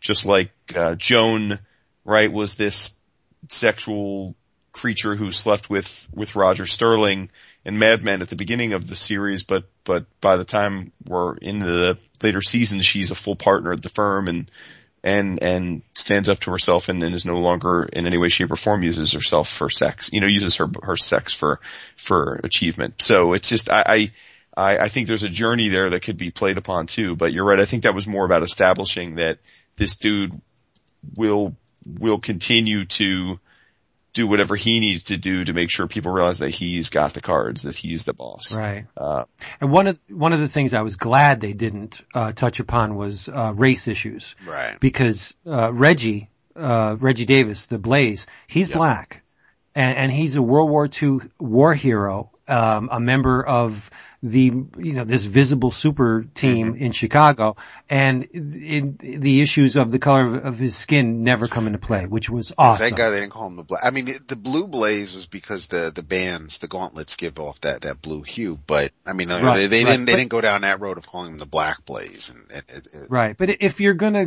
you know, make the period true to um, at least our history, that was a pretty tenuous time for, for for black people. But I'm I'm I was relieved that they didn't go there because then it, it would just have added too much. I, I. I, I made a joke or comment to you guys about an issue in, uh, that I, I am decidedly, and any listeners that feel otherwise, I'm, I'm decidedly anti-union. Um, in spite of the fact my father was in a union and lives off of that pension and our boy Dap is in a union and lots of people I know are in unions, so I'm, I don't, I don't begrudge anyone from being a part of one if it helps, helps further your, your career and your livelihood. Uh, but personally I'm, I'm against unions in, as a concept. And, um, so when I started going down this road, uh, I have to give them another, another bit of credit. I thought because of the largely liberal leanings of comics creators and the like that this was going to turn into a, the evil man against the benevolent union story. And it's quite the opposite. It's it's in many ways uh, a condemnation of this union and how they're desperate to do almost anything to hold their union together in spite of arguably arguably the society moving to a point where it doesn't need the union anymore. Um, and I loved that. I loved that it gave a balanced approach to the very issue that faces uh, union discussions uh, over the last few decades which is that uh, in some cases, the unions still provide a very much needed backbone for equality, uh, depending on on the industry. But in other places, unions have largely become obsolescent, and I, I appreciated that Higgins and Siegel presented that aspect of the of the discussion, and it wasn't a pure one sided thing of of union good, negotiators management bad. So so kudos to him for that because that that was an unexpected surprise, and I think ba- the balance of it made the story that much better. Yep. I'd agree with that. Yeah, it's um, it. I don't know. I it, this kind of fit a um a hole I didn't know that that that that I had. It it it, it just it scratched an itch that uh it isn't like anything else uh, I'm currently reading, and and a lot of it is because of, of of what Jason just said. You know, you you would expect them to go down a certain road and, and it didn't and, and it's, uh, it, it somewhat refreshing in that regard and, and there are, uh, the characters feel, um, I, I just, the way they behave is for a comic book like this believable. I, uh, I Oh, don't, yeah. you know, if, if, if Jeffrey acted another way, it wouldn't, it would, it, it would just, it would, it would ring false. And, and he just, he, he fits that mold. I, Radia and I'm not the biggest fan of hers, but, but did anybody get a, a January Jones vibe from her appearance? Mm. Well, the quaff is pure 60s. Right. And to me, she just, she's completely Sue Storm. That's I, I just I saw Sue Storm. From Okay, that's cool. Yeah. No, I- I'd, I'd rather see Sue Storm. That's fine. I, it's just I know that you know Jones is in Mad Men, and, and of course she was Emma Frost in First Class, so it's, it's Mhm. she's kind of in that era. But um, I'll I'll take I'll take Sue Storm. To me, this Yeah, this fits thi- into the Astro City world. This, Yes. this, this, Yeah. this Busiek- Nice. this could have been a Busiek Astro City mini, and you wouldn't have thought twice. I think it would have fit right in. Um, it it it, it fits. It, it's a little less zany, but uh, it could have fit into the Alan Moore top ten world. I think, uh, but again, that, that's a little more out there in, in his, the stuff he was playing with. So probably the Busiek Astro City is a little bit more. But it is it's it's definitely a book that uh, that I would see. It's I I it, it's I'm really close to saying it's it's like a perfect image book because it's not something I could see from Dark Horse. It's not something I could see from Oni. It it really kind of just fits in. I don't know where else we would get this unless unless Higgins and company decided to like you know self publish this. I don't know where I'd be able to read this. So, so thank you to, to Image for publishing it. But yeah, it, it's, Yeah. it's one of those things where you just came out of left field. I remember seeing ads. I, I would, Total surprise. I, I would see the, the cover of the, um, of the first issue. I would see in ads for, for whether it was Spread or Saga or any other image book that I was reading at the time. I would see that first issue cover, but I'm like, I don't know. I, I'm not getting anything from it. I don't know what I'm supposed to get from this, from this dude, this, this silhouetted profile, but, um, I, really happy that, uh, that, that, that Ron recommended it and, and, uh, and told us to, to check it out because it's, I, yeah, I, I, I can't, it's, it's, it's a book that, uh, that I, I really am, am glad I was introduced to. Yeah. I, um, if I may, one slight detriment. I don't, I, while I do like the cover work by Trevor McCarthy, I don't think the covers set the right tone for the book. Like, if Definitely you not look- the first if you- issue.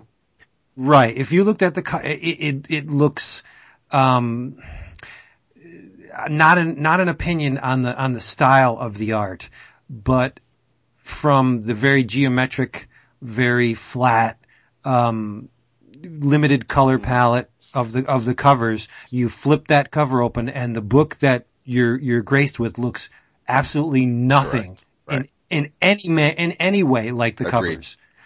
The, the art is The, experimental. sec- the second issue cover, you, you tell that Arclight likes the strippers.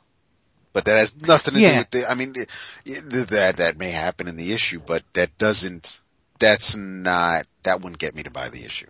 Mm-hmm. Yeah, and I, I don't. I mean, because the covers aren't very exciting. They're they're very matter of fact. They they they they highlight one uh, aspect of the series, and design wise, yeah, they're fine. They're really they're really good. But if if you're looking for a um, a nice um, you know, uh, setting the tone for what the reader should experience, I don't think the covers are doing the I think the, the, the third issue cover I like with Radia in the foreground with the rest of the team behind her. That's, that's not a bad cover. The fourth issue with, with, uh, Blaze and all the fists in the air, that's not so bad. The, the, the covers I think got better as the series continued, but again, like, like you said, Vince, I'd agree with you. They're not, um, the fifth issue with, uh, with Pierce and the puzzle pieces, that's not bad.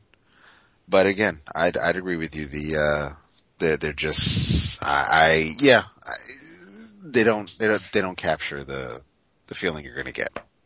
Right. And uh, again, not to, you know, slight the work of Trevor McCarthy. They're good images. I just don't think they fit the book to which they're attached. That's, that's, so I mean, if you can call that good, as, as single images removed from this series, they would be great. They're fine.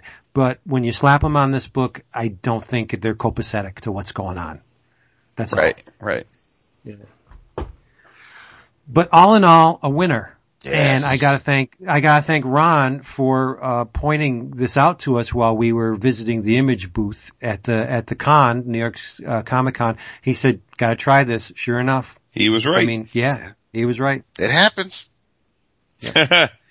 even Once- a, even once even in a while. broken clock stops clock, right? All right, Jason, let, let's move this around. What do you read? oh man, I read something on the flight. You guys know I was away on some business this week. On the flight home today, I read something that, uh, knocked my socks off. Ooh. Yes. Uh, by first second. Oh, I haven't heard about them in a while. It is maybe the smallest format I book. I've, I've, I've ever read. I knew it. I am speaking of the rise of Aurora West, Mm. the, the Battling Boy prequel. Oh, the Dildinator told Yeah. me about this coming out. Okay. Talk about lack of context for a new listener. Yeah, there we go. There's a man out there called the Dildinator. Frankie told me about this Uh, book. So Battling Boy, which we talked about when it came out ad nauseum, it, it the it was a it won the Eisner for best teen book of last year. It sold all over the place, all kinds of copies in all kinds of places. Uh, was the book by Paul Pope last year about a young god child who comes to the town of Arcopolis, which is overrun by monsters, and as part of his quest to become a man, a man in god terms that is, uh, gets into giant epic battles with lots of monsters, including Sadisto and his crew. So this is a prequel. We, we are introduced at the time in Battling Boy to the concept of Haggard West, who was my intro this week. Um, Haggard was effectively the, the Batman of the, of the world. He was the, the, the, he was human, but he was the hero, the crime fighter, the savior of the city. And by the time Battling Boy comes to the town, Haggard is, is dead. He did. Um, but this takes us all the way back to the emergence of Aurora West, who is Haggard's daughter. And it is 162 pages. Um, it's black and white. And there are a couple things interesting about this juxtaposed against the first Battling Boy novel. Uh, first of all, Battling Boy was if was fully colored. This is black and white. Um, it's very much probably by design, although I haven't confirmed this.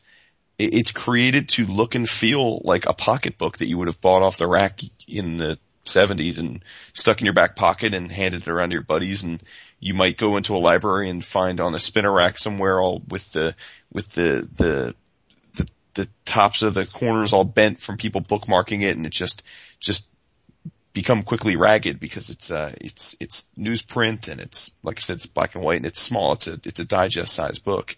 Um, and, and if I have one criticism of it, it's exactly the same criticism we had collectively about Battling Boy at the time, which is that the art is so stunning, but it's so detailed with so much action that the small format really does it an injustice. Yep. Um, yep. eh, It's like for a second heard our complaints about the first one and got really like F- you. Exactly. They made it smaller Yeah. the Battling Point. they made it black and white. But that is a minor complaint against what is otherwise a wonderful book. Um, Aurora, the book jumps through time essentially, but, but it does it in such an effective way that it's, it's not hard to follow. Uh, we're, the, the current story, the current timeline of the book, Aurora is, I'm guessing in her late teens, early twenties. She's an established heroine. Um, she's, she's trying to figure out wh- what went on with, with her past, who she is. Um, through much of it, we are uh, at a point in time where she is younger than that. She is spent some time as her father's, um, effectively the Robin to his Batman. Uh, she's out fighting crime with him. Um, they, uh, they, at this point in the time, and again, this is all prequel to Battling Boy, Arcopolis is being overrun by monsters, and it's an insidious thing. These monsters are, uh, stealing children from their homes. and have been for some time to the point where now there's a, a, a citywide curfew because kids, if they're out after dark, are much more likely to get captured. Um, and as as much as Haggard is is is fighting each night, he's he's losing the battle. He's he's not he's not curtailing the the spread of the monsters. And part of the reason for that is that during one particular night, uh, Haggard's wife, who was his crime fighting partner, is killed while he is giving an interview to the press. And he blames himself for that. And so he spends more than a year, uh, searching for his wife's killer to no avail and becomes so obsessed with that that he, uh, stops going on patrol each night and it, it, essentially lets the monsters run wild and, and, and get an almost insurmountable ground hold on the town, on the city. Uh, and then again, fast forward to the point now where Aurora is his, his new crime fighting partner.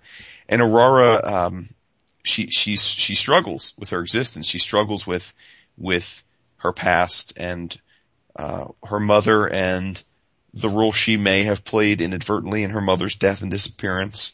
Um,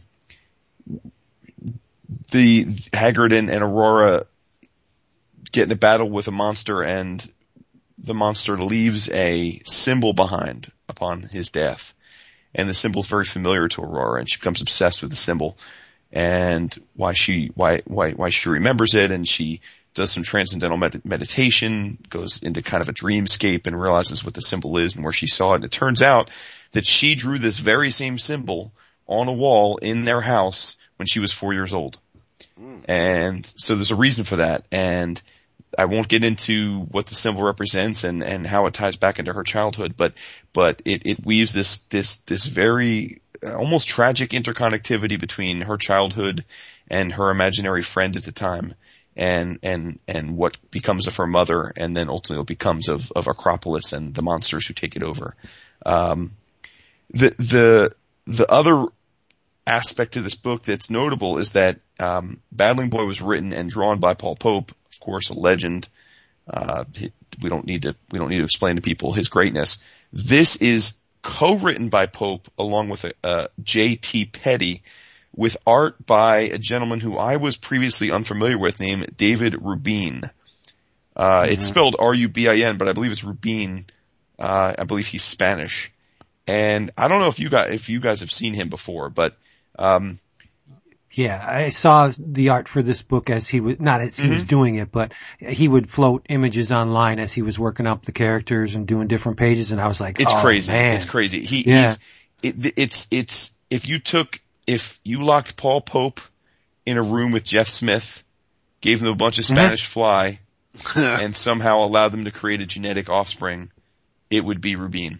That's awesome. That is a really, really, really smart combination you just made because that's exactly what I see. Well, I'm not calling myself smart, but I'm calling you smart. You're really smart, um, Jason, because you no, agreed with me. No, no, but I no, no, no. Yeah. No, I, I definitely see it because he does have the, the, the, the Pope isms, but it, they're more controlled and they're, they're, well, no, I don't want to say that. They're more realistically mm-hmm, rendered. Mm-hmm. And, and that, like a Jeff Smith, it's, you nailed it. And that's the thing. That's where I will say this. I would, I'm, I do not want to convey what I'm about to say as suggesting that this guy is better than Paul Pope. That, that's not what I'm getting at. But because of his slightly cleaner line work and tendency to not fill the panels with as much detail, I think the smaller form factor isn't as limiting here as it was on Pope. Yeah, good call. Um, but it's just an amazing book. The panel layouts are fun.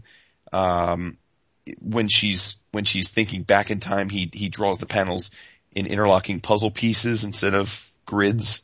Um, it's uh it, the monsters he creates are just nightmarish. There's a um, uh, a female in this book called Medulla, like Medulla oblongata, and she's this mm-hmm. stringy, fish-like, snake-like creature, but she's got this gigantic evil Cheshire smile and these eyes. She looks like, um, like a Dr. Seussian Grinch combined with Medusa. It's just downright nightmarish. And, um, it, Aurora is a, a, a, interesting, intriguing character. She's confident. Uh, she's capable. Um, she's she's fearless in action, but but full of of inner turmoil and doubt about her past and and and and avenging her her parents and and what her role is in all this. Um, I just thought this was a home run, uh, and it's it's it's part two and what I think is going to be a quartet. I, I, I think the next one is going to be um, the fall of the House of West, which is another battling boy OGN that will be written and drawn by Pope, and then I think this team is back for another after that. I could be wrong, but I'm pretty sure that's the plan. So, Right. um, yeah, I'll have to, I mean, again, it's, it's, it's, and the best part about this, just like with, with Battling Boys, it's, it's a nine ninety nine cover price. So Right. it's probably, what, five, six bucks at in-stock trades, Amazon? It was it was cheap. Yeah. So highly recommend. But the thing, the thing that I like about it is it's sized like a manga, it's Mm-hmm. priced like a manga. Yeah, it's it's just a nice little compact form factor, but it's about an inch and a half smaller than Battling Boy. it is. But And nitpicky, I wish it was the same. It's a crazy good value though, right? It's 150 story pages for 9.99. Like you said, it's priced like a manga, which which is Yeah. is tremendous value. Yep. Considering it's all new work, you know, Right, that's right. even more more impressive. So, yeah, I can't wait to get this. It's coming in my box. And and let's hope that there is at some point a an awesome oversized collected art edition of this whole the the quartet of stories once it's done. Right. I didn't notice when this was solicited, or I may have overlooked it, but I don't believe that there was a hardcover uh, companion to this, like there was for Battling Boy. I No, think this is no. the only. Yeah, which is is neat. It, that that's pretty cool because you know they're just that says to me we are all about producing this art. We're not going to stand on any kind of tradition or or or any you know set format for these things. The the the artist is going to decide what it looks. Like. That's great. Yeah, can't wait to get this. I may not have to read it now after everything you you spilled, but uh How's that feel, Vince? I know, right? I was just gonna say, but but paybacks they are a bitch, right? well, and let me just say that that uh the the none of the major plot points I gave away. right. I I assumed you wouldn't. So you're you're still But, uh, good. It does my heart good to to know that you really like this because then it makes me want to read it every, even more.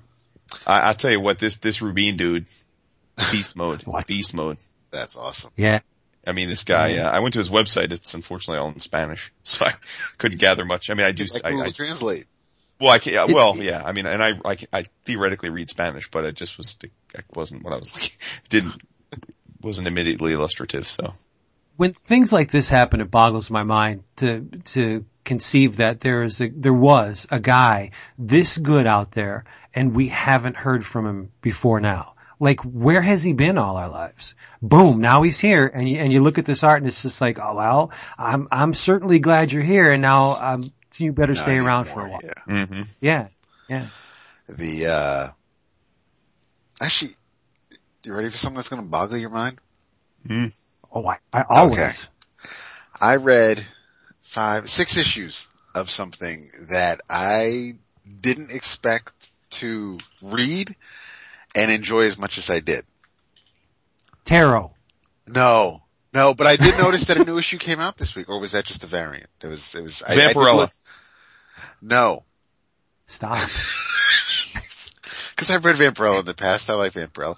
It's, it's Yay. written by Mr. Cullen Bunn. And it is the, the, uh, the art over the course of these six issues is, uh, Dale Eaglesham, Rags Morales, and, uh, Igor, uh, Lima. I know what it you is. do know what it is. This is the new 52 first five issues of Sinestro and Future's End. wow. Yeah. Yep. Uh, it is a, it is, it is really, really good. It is, and, and it's not, it's not, oh, it's really good because it's, it, Cullen wrote it. I like Cullen Bunn's work. I like Sinestro. I, I haven't read a lot of the Lantern stuff in, in recent months, um, by choice and, um, I figured I would, uh, I remember when Cullen announced that he'd be taking over Sinestro and or, or starting Sinestro when when the series would launch, and and Ed Eaglesham was going to be drawing it. So I wanted to check it out. Um, and it is very reminiscent to the um, the the Doug Mahnke Christian Alamy a little cleaner, but it is it's it's that that broad shouldered uh, look and um, Sinestro is basically the series starts off he's he's uh, in a self-imposed exile, uh, but he does come back to the Sinestro Corps, and uh, has taken his uh, his daughter, uh, Soranik, uh, prisoner, hostage, whatever you want to call it. Uh, but Sinestro comes and and makes sure that everybody knows that uh, he's the HNIC, and his daughter has not left to go back to the lanterns. There is a, uh, there's an appearance in, uh, in later issues, uh, Hal Jordan shows up, uh, because she does reach out to, to the lanterns. Jordan is the one who, uh, who answered the call. So there's some, uh, there's some pretty good snaps between Jordan and Sinestro. Uh, Sinestro reminds us that, um, he is his, his, uh, Jordan is his truest friend and his greatest enemy. And, uh, they're, the art by Morales is, is fantastic. The, uh, the art by Eaglesham is great. The Future's End issue is, is set five years in the future. Uh, there are things that I'm guessing are going to play out. I, again, I'm not, I'm not real, uh, clued in on the whole Futures End thing. I don't know if this is like, if this is like that old Stormwatch, uh, stuff where they went a few months into the future when you caught up to that issue of Stormwatch and, and, uh, that would tie like they they jumped ahead to issue 21 and they were only at issue like 9 and by the time you got up to 21 everything fit in all nicely. So i don't know if what's actually happening in future's end is really going to play out in the next few years of sinestro if it makes that long. But uh it because there's only five issues of sinestro when we get to the future's end issue uh everything is still like real fresh and new. So when we get when i get to issue 6 um we'll see if we're still cruising along on that on that course. But it's uh, it really has been a um, an interesting ride, and and of course, um, you know, Lyssa has or Lyssa has. Uh, she has, she's basically the, uh, living embodiment of, of, um, what the hell was Sinestro's book?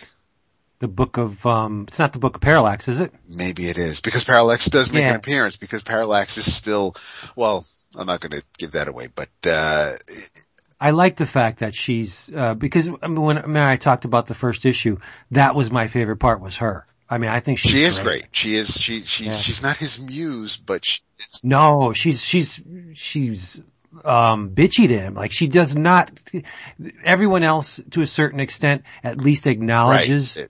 Sinestro's greatness. Not her. She does not and he and and he's like you know i don't you know he's he even tells her she's like you know do you trust anybody? You know i mean do you not trust your own daughter? And he's like you know you're you're my most uh uh, valuable person to me and, and I don't even trust you, but it, it's, it, it really is, you kind of get a, um, I, I enjoy the, the getting to know Sinestro and, uh, more intimately, I guess. It, it's just, it, it's, Yeah. Bunn, I think is, it, he's not exactly, Cullen's not the dude I would think of when, when it's like, you know, we need to, we need to write about the, the greatest enemy of the space cops and it, Bunn is the six gun guy and, and, and he's written Wolverine and, and he's written Magneto and I don't know if, if he's the guy I'd go to when it comes to, uh, science fiction space tales, but he, um, he's knocking out of the park with this and, and You, you know, I'm glad you said that because I once considered Cullen that guy who kept screaming. Remember way, way, way back at, um, uh, C2E2. I think it was actually the first or one. was it Wizard World? Or yeah, it could even it could have been Wizard World too when when Cullen was like the let's rock these tits guy. Remember he just kept saying that over Yes. and over. Let's rock these tits. I I think of him as that guy, and he never I he never ceases to amaze me. He can write anything. He's Yeah. very versatile. He really is. He is, and and it's just like I, um, I I've- I've underestimated him a little in the past, but now having experienced everything that the dude has written, I I I will. uh, He astounds me just the the versatility that and he lucks has. out with some amazing freaking artists. And and Yeah. they and, and he's a nice he guy oh, too. He's, he's ex- extremely nice guy. Uh, the artists do, do justice to his stories. Um, I mean, Yeah. especially when, you know, I mean, he's, Eaglesham kind of has that, that, that smirk that, um, that, you know, I, I know my shit don't stink look that, that Hal Jordan kind of gives off, which is the reason why a lot of people just don't care for the dude. And, Mhm. um, E- Eaglesham nails it. And, uh, there's, um, and again, I haven't read a Hal Jordan story in months, so I don't know where he is on, on the pecking order. And, and I I still hate the redesigns on some of the costumes, the, the, the ridiculous unnecessary piping, but there's, um, it really is. It's just, it's like, why do you noodle with shit? It's like, what, what purpose does that serve? Ask It- Jim it's- Lee. True. It's- I, that's what I'm saying though. It's like, what, these aren't pouches. These are just unnecessary little extra, it's like his pen slipped and he's like, well, yeah, it's part of the costume. So it's, um, I, I, uh, I, I'll be sticking with Sinestro for the time being. I, Oh um, snap.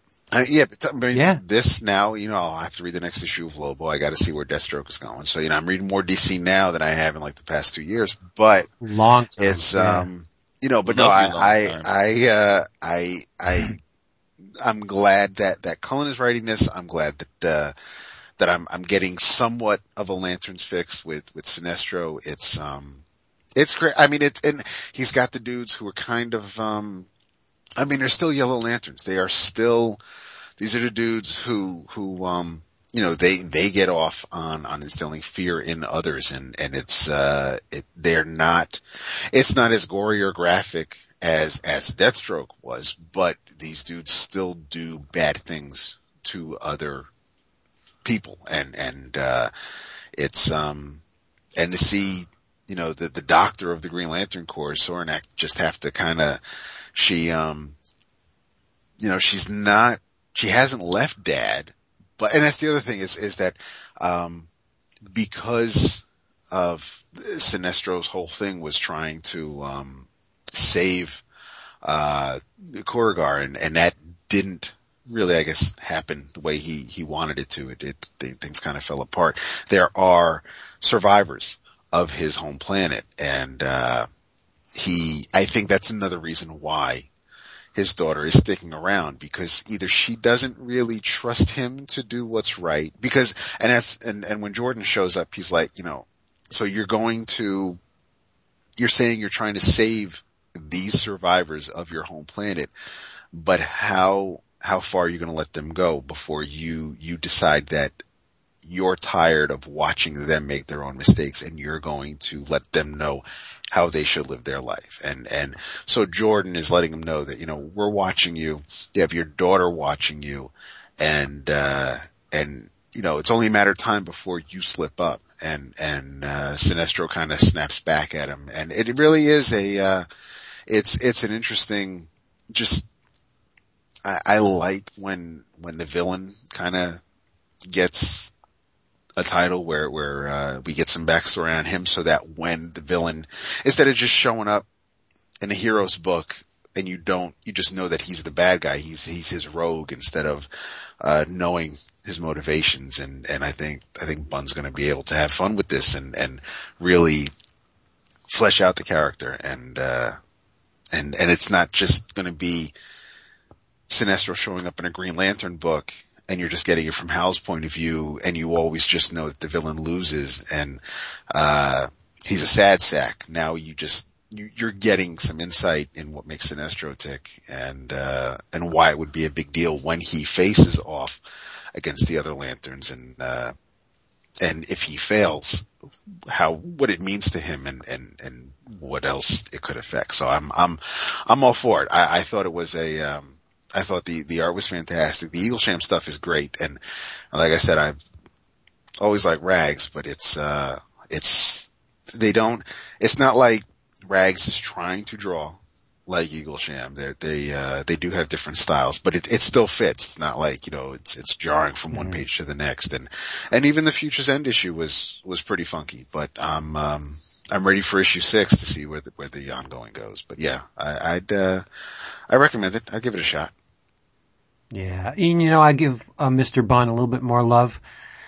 He's worked at Marvel, he's worked at DC, he's worked at Oni. He's not one of those guys that I immediately peg as, oh, he's an X-writer. Like, even though Hickman has done fantastic career making work at Marvel, Hickman's always going to be an image writer to me. Oh, really? Okay. Yeah, yeah. Really? it's just like, Okay. so we, we, we name these in, in, I mean, mentally, we, we tag Sure. these people with, with the company they, we feel like they fit the best. Bunn fits all the companies. I mean, his work across the board, no matter where it is, has always been really, really good. So I, I don't peg him as a Marvel writer, even though he's done fantastic work at Marvel. I, and I don't peg him as a DC dude either. He's, he, he seamlessly worms his way into these companies, does great work, and it, it, the, the companies don't leave the mark on him. He leaves the mark there is what I guess I'm trying to So say. So where where is what what company does Alan Moore work for? Alan Moore will always, and he's probably, if he ever heard this, he probably would cast some kind of mystical mumbo jumbo spell on me and make me, you know, impotent. Um, he will always be a DC guy. I agree with you. Same with Morrison. Yeah. Yeah. Yeah. Yep. Yep. Yep. But uh, I mean, it's it it takes a lot for these guys, and it's all imposed by our our petty Sure, little. yeah. you know, It's just like Barry is my Flash or, or who's who who's Right, No, I get it. I absolutely get it. But Bunn Bunn is is unique in the fact that I I don't instantly peg him as ex writer. I peg him as Cullen Bunn, which is saying something. I right? think so. Yeah. I do really like his work a lot. Yes. Yep. I like it a lot.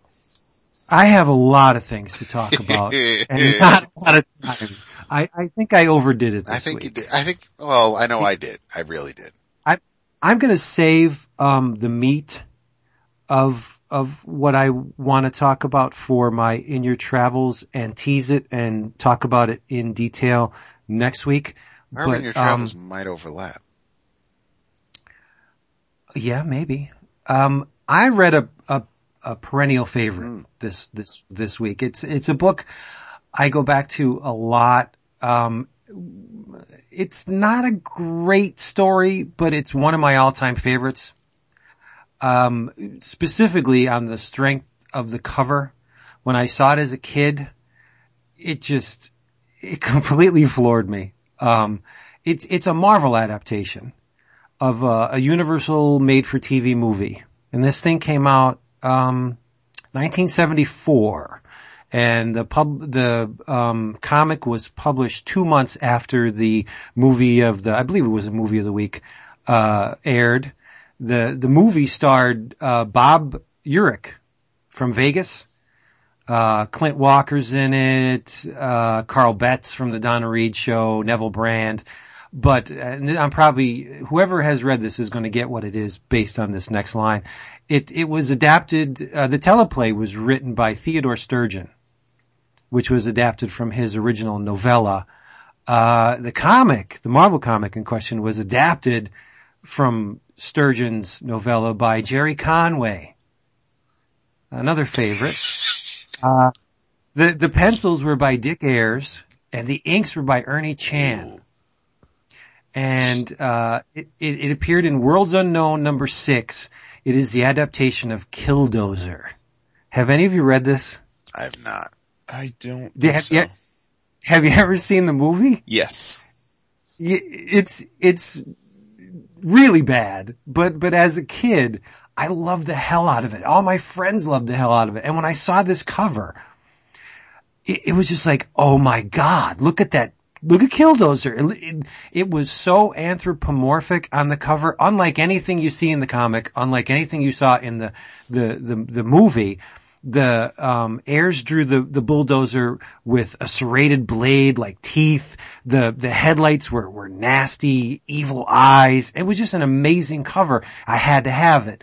Um, back in the day, I thought the story was awesome, and I reread it every year to remind me that you know, those initial impressions aren't always the truth. It's not a great story. It's fun. Um, the, the, the comic is, is a lot more faithful to Sturgeon's novella. Mm-hmm. Um, the, the, in the movie, the, the bulldozer, which is a a D7 bulldozer, and that's really important, uh, because the, it's nicknamed, like the, the, uh, it, it, it's possessed the, the bulldozer becomes possessed by what? Well, it, it's an electron-based entity from a civilization that existed on Earth billions of years ago. Like the, these two, uh, one humanoid-ish uh, race, and then they had this this electron-based cloud entities that that could. Um, you know, worm their way into technology and machinery and, and, and take control of it. And these, these two races fought this bitter battle, um, and basically devastated the earth, like boiling seas, cracked continents, just massive death all over. And, uh, w- turns out that the, the humans at the very last minute actually, I hesitate to call them humans, the, the precursors to our race found this element called neutronium that had the ability to block these, um, entities, but it wasn't good enough. And everybody died with the exception of one of these cloud form entities, which found a cache of neutronium. And I guess it figured that since it was impen- impenetrable to it, that it could somehow protect it. So it, it, it, it went into the neutronium from for some means and uh, over a period of billions of years got covered over so when this construction crew in the present day gets to this island and and they have to build an airstrip the bulldozer the D7 unearths this neutronium and the entity escapes and goes into the bulldozer and chaos ensues. I mean, it was one of those typical 1970s movies where, you know, um, there was one little hook that drove the entire movie. Not exactly a great movie, but a fun movie, a memorable one for me as a kid. So I always go back to this issue and, and read it and it, it does. It takes me back to that day. Um, if, if there's a, you find a Marvel book with a 20 cent price on it, chances are I either have it or want it real bad. I mean, that's my zone. Mm-hmm. You know? And the, the reason why it, the, the D7 is, is, uh, important, the, the bulldozer gets a nickname. The foreman doesn't speak Spanish. And the, the, uh, bulldozer jockey is, and he calls the, the vehicle a D7, meaning D7. But the foreman who, who doesn't uh, uh, understand Spanish thinks the guy's calling it a Daisy Etta. So the bulldozer is called Daisy Etta for the, the, the story. That, that's, that's the, the little tag they put on it. But, uh, it, it's pretty nasty for the time. I mean, there's people getting crushed and bulldozed and run over and, and dismembered, but you don't see it. It, it happens mostly off panel. Uh, Ayers and, and Chan, they do a great job on this. It, it's mostly, interplay between the, the foreman and his workers. Like they begin, he describes, he sees the bulldozer killing people and they won't believe him. They think, you know, this guy's nuts. He's off his rocker. And the, eventually they get to the point where the, the construction team tie up the foreman because they think like he's the one that's murdering all these people and it's just not the mm-hmm. case. And most of the, it, most of the comic is just the interplay between the construction crew, the, there's one real hard ass who has it out for the foreman from the very beginning and he's the bad egg and you know it, they they play off each other so it's mostly just dialogue and people talking but Ayers and Chan do a great job with very little um it's it's like I said one of my favorite issues and David mm-hmm. get the, get this on the letters page what's that right on the letters page there's a Marvel value stamp Ooh. Number 35. Killraven. those friggin' stamps. I, I, my, my older self wants to go back in time and punch my younger self in the face for cutting the damn things out Mhm. of the comics, but I, I soon stopped. Like I, I, I cut maybe about four of them and I've since repurchased unmarred issues for the ones that I did cut. But yeah, you know, back in the day you saw them, you just wanted to cut the things out. 'Cause, I mean, they're stamps. They don't belong on a page. They belong on another piece of paper. Uh, but yeah, I love the Marvel value stamps. They're time machines That's true. these these 20, 20 and 25 cent issues to me they they bring me right back to the the the time where I first discovered Marvel and fell in love and uh, it's it's a very inexpensive way to to feel a little bit younger Nice. you know yeah but yeah Worlds Unknown number 6 the next two issues were awesome they did the uh Golden Voyage of Sinbad Mm. it was a two-parter and then the series ended so it couldn't have been that great but I loved them so there you go Yes. God bless Marvel. what would, what, seriously, what would we all be without Marvel? It wasn't that the gateway for, I mean, all of us, right? Sure. And I mean, how many, how many millions and millions of people Marvel was the gateway drug? I'm sure it's true for DC Absolutely, too. it's an age thing. Yeah. Yeah. But Marvel was the underdog. They were the hot, new, cutting edge company. They were. Yeah. A long time and ago, think- dude. We're old. You're right. I know we're seeing some of that now. Uh, events notwithstanding, it, it seems that Marvel is is blazing a trail where, oh, well, Dude, this i- is this it- is when when you go down this route. This is when half our listeners start screaming at you because no, I was going to balance it out by saying if this new DC news bear, bears fruit with the their DC wants to switch it up, they want to try new things. yeah, I mean, let's hope right. Let's hope that it becomes something good of it. It seems like the uh the corporate muckety mucks are seeing the interesting takes uh, and uh try at least giving the theoretically giving the creators more freedom to to do the do. Let's hope they let's hope they execute I against was- it. Yes. I was going to balance it. Well, no, what I was going to say though is when you make a comment like that, I think it implies that you're saying that Marvel's more popular than they've ever been, and many would argue that's not the case. No, no, I wouldn't say that. No, they're not selling, you know, millions of issues like they once did. It's true. But all right, and you know who has millions of issues available to you for not a whole lot of money? Who? Discount Comic Book What Service. DCB. I know they are the best. DCBService.com. Remember these specials because it's the very last chance you're going to have at uh, scoring them. Four image issues, all number ones. Get in on the ground floor. You could probably turn them around for a lot more money than what you paid here. Six dollars and seventy-four cents. Bitch Planet, Rumble, Graveyard Shift, and They're Not Like Us, all number ones. IDW, Corto, Cordo Maltese, uh, under the sign of Capricorn, fourteen ninety nine. That's half off. Where are you going to get an IDW trade for half off? Nowhere. And Copra, round one, trade paperback, volume one, Bergen Street Comics in association with uh, Michael Fiffe. Uh, 1995 cover, your price, $10.97. Just do it already. DCBService.com. In your travels, I'm going to give you a little bit of assignment because it is the month of horror, uh, and, and this book, man, did it scratch that itch. It's from the amazing, and I feel perfectly justified in using that term when describing the work of these two men, the amazing team of Ed Brubaker and Sean Phillips. Uh, since the New York Comic Con, I have read the deluxe hardcover edition of Fatale. Mhm. And I do believe it has to be one of my favorite comics. Whoa, dude, what is going on tonight? Yeah. Yeah.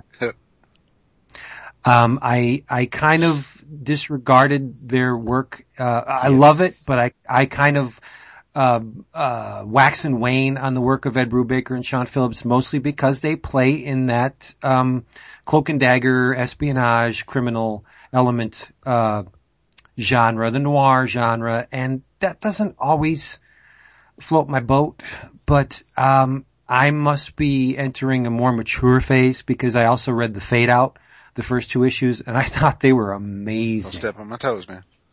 No, I'm not. so, um, what I want you to do for next week and I'll talk about it in depth because there's a lot of cool things about this, this story, this Fatale, very complex series, uh, spans a bunch of decades. Um, you need to pay attention to it.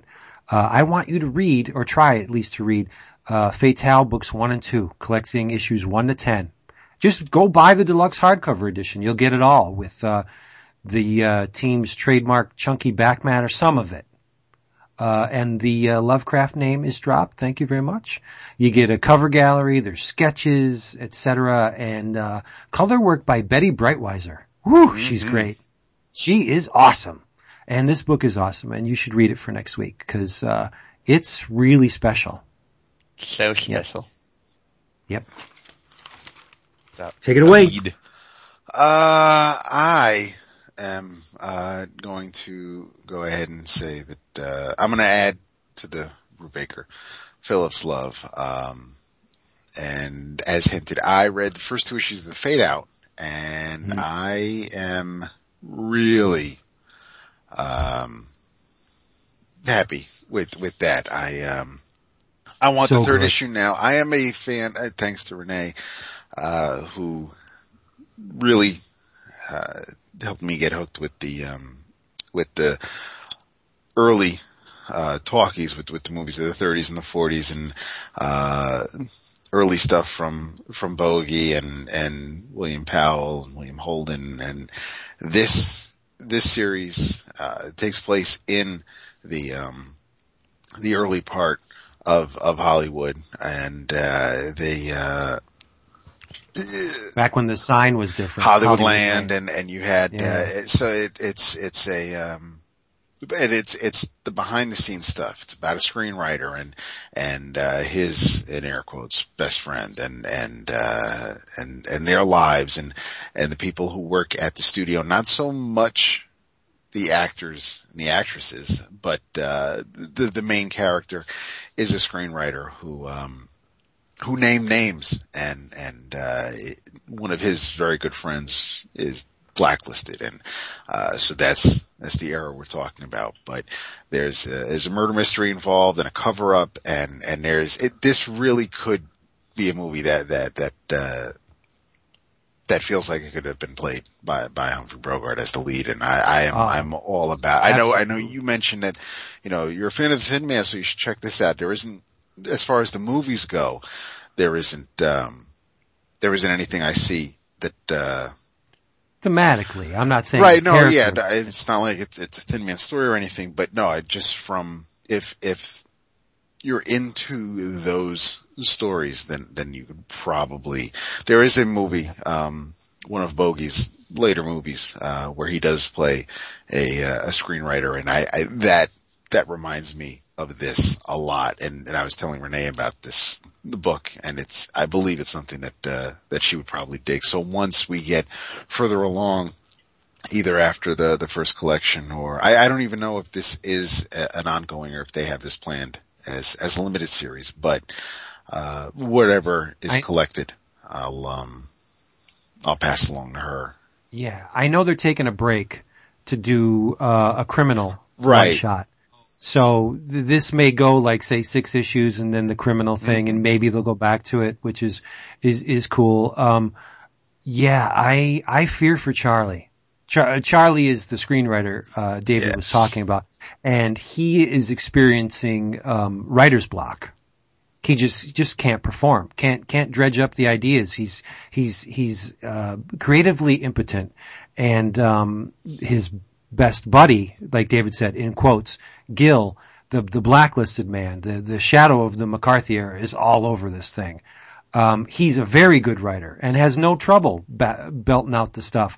So what they're doing is they, they form this, this partnership where Charlie takes the credit for Gil's work and, you know, splits the, the, because Gil can't find work. Right. Cause he's, he- he's, he's, he's a commie sympathizer. And so, um, Charlie takes the credit and gets the money and shares it with Gil and they have this, this kind of, uh, dark, um, bond going on, um, at least subversive bond. Let's not call it dark. Right.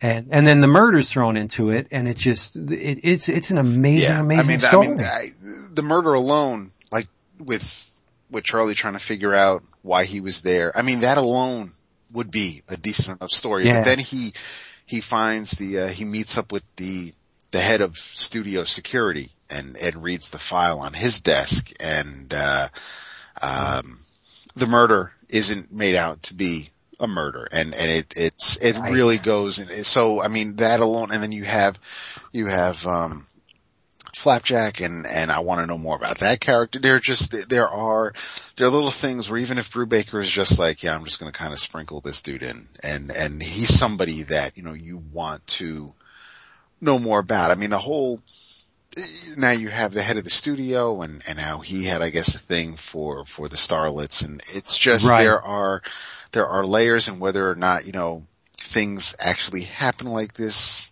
this way back in, in, in these days in Hollywood land. It's, it's just in a lonely place is, is the movie where, where Bogey was a screenwriter. That's, that is definitely the type of, um, movie I picture when, when I, when I was reading these two issues. But, uh, again, it, it's another one where I, it, it's, it's my your travels for this week. I definitely recommend it if, if, um, it's not, it's not, um, it's not criminal. It's not incognito. It's, it's not, uh, fatality. It's, it's, it's a different, it still looks like Brubaker and Phillips, but it is a, uh, it's, it's more, um, true crimey kind of. It, it's, it's, it's definitely a story that you would expect to read about or, or, or Bill Kurtis would, would, you know, do a do a, um, documentary on it. It is a, it, it's more real life than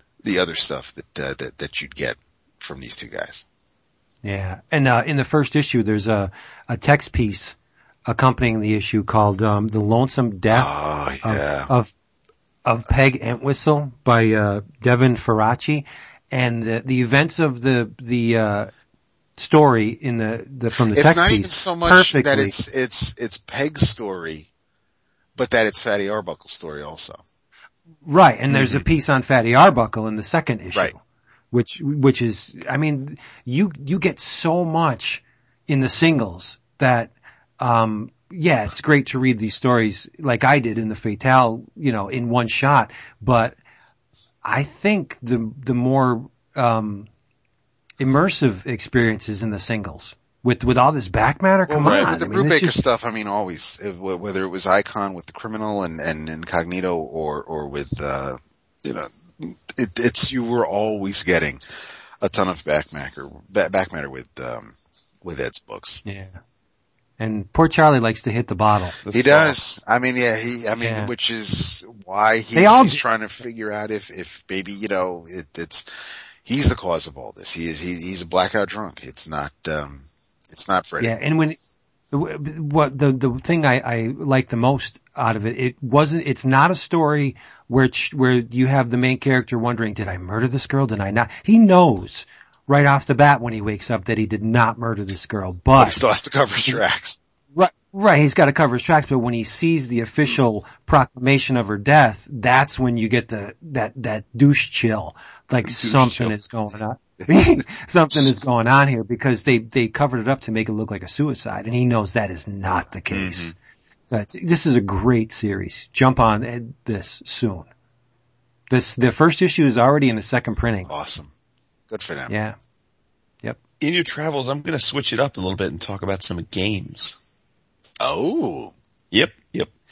Uh, it, two of them comic related, one not so much, but it, uh, it deserves to be mentioned because it's awesome. Um, first of all, really enjoyed playing through the second season of Telltale Games The Walking Dead, season two. Uh, which for those that don't know, it's a, essentially a, a uh, it's as much a, a interactive comic book as it is a, a video game in as much as it's more like a Dragon's Lair where you're, you're, you're doing some choose your own adventure where the choices you make affect the story. And then you're doing some, some, uh, movement, some, you know, jump left here at the right timing or press the button here just at the right moment. It's very evocative of the Dragon's Lair, uh, format. Um, and if you get the combinations right, then you, you live to fight another day. But, uh, thought, uh, thought thought volume two just, uh, season two just wrapped up and, and it was, it was super engaging. Uh, and it, uh, picks up where, for those that played the first season, it's, it, uh, it picks up where Clementine, um, who's the, the survivor of the first season, uh, is, is on her own and she comes across a new band of people and, and, uh, hijinks ensue as they all head up north to a, a fabled supposed city that's going to give everybody sanctuary. So, um, Did they release this in chapters like they did the first Mm-hmm. yeah, one? five chapters. Oh, nice, chapters. nice. I I thought the first one was Yeah, great. yeah. The fifth chapter had came out pretty recently, so I, um, I, I waited for the five to come out and bought them because they they just like the last time I they they sold the five at a decent discount if you bought them all together. So, um, but yeah, very very fun. Uh, pl- plays really well on the iPad. Looks great. Um, so I, I shout out to that. Um, on a completely different uh, spectrum of the gaming world, um, Rovio put out the long-awaited Angry Birds Transformers. Yes. Um, it's not at all what I expected. Um, you know, I, I thought it was just going to be another in the long line of successful uh, thematic Angry Birds, much like Angry Birds Star Wars or Space or Seasons, uh, where you just have the physics game of you playing the birds and you're trying to knock over uh, the the different constructs along with the the pigs. Um, in essence, it is that, but it's it's a, it's in a Contra style first person shooter or third person shooter where you are uh, a different transformer and you're moving across the screen from left to right uh, in constant motion and using your weapon to sh- shoot out towards uh, almost three dimensional but multi-dimensional uh, uh, constructs to knock over and defeat the uh, the different enemies. Um, you can transform into your vehicle. You can enlist a buddy. Uh, and there's the obligatory, you know, power ups and, and evolutions. A lot of fun. Um, played it for a while. My kids all have all been playing it. I will say, um, it's a bit repetitive, uh, in that there's a lot of in-app content that you can buy, but if you just want to level up, uh, naturally, they've really made it long in the tooth to do so. It, it takes a long time after the first few level ups to, to move on in the, uh, in the world and, uh, without paying money. So a little bit on the economic greedy side, but if you're patient and you just want to play for 10 minutes a day, uh, it's a lot of fun. The opening intro video and the, the screen, the, the, the screenshots in and out of the, of the levels are totally done in the form of the 80s, uh, Yes. Funimation cartoons. So again, if you're our age and you liked that cartoon as a kid, then it's going to be extra sweet for you. Um, and then the last game that I wanted to shout out, and again, this one is not comic related, but I actually found it to be the most fun of the three, is a game. It's the inaugural game by a new gaming company. Uh, it's it's a a bunch of head designers from Rovio, which is the the company that makes the Angry Birds games. They left to start their own company, uh, and it's uh, the game is called Best Fiends. Uh, instead of Best Friends, it's Best Fiends. And in essence, it is a story where you are, um, you are uh, taking a bunch of different, like a bunch of different bug-like characters, and each character has a different power-up.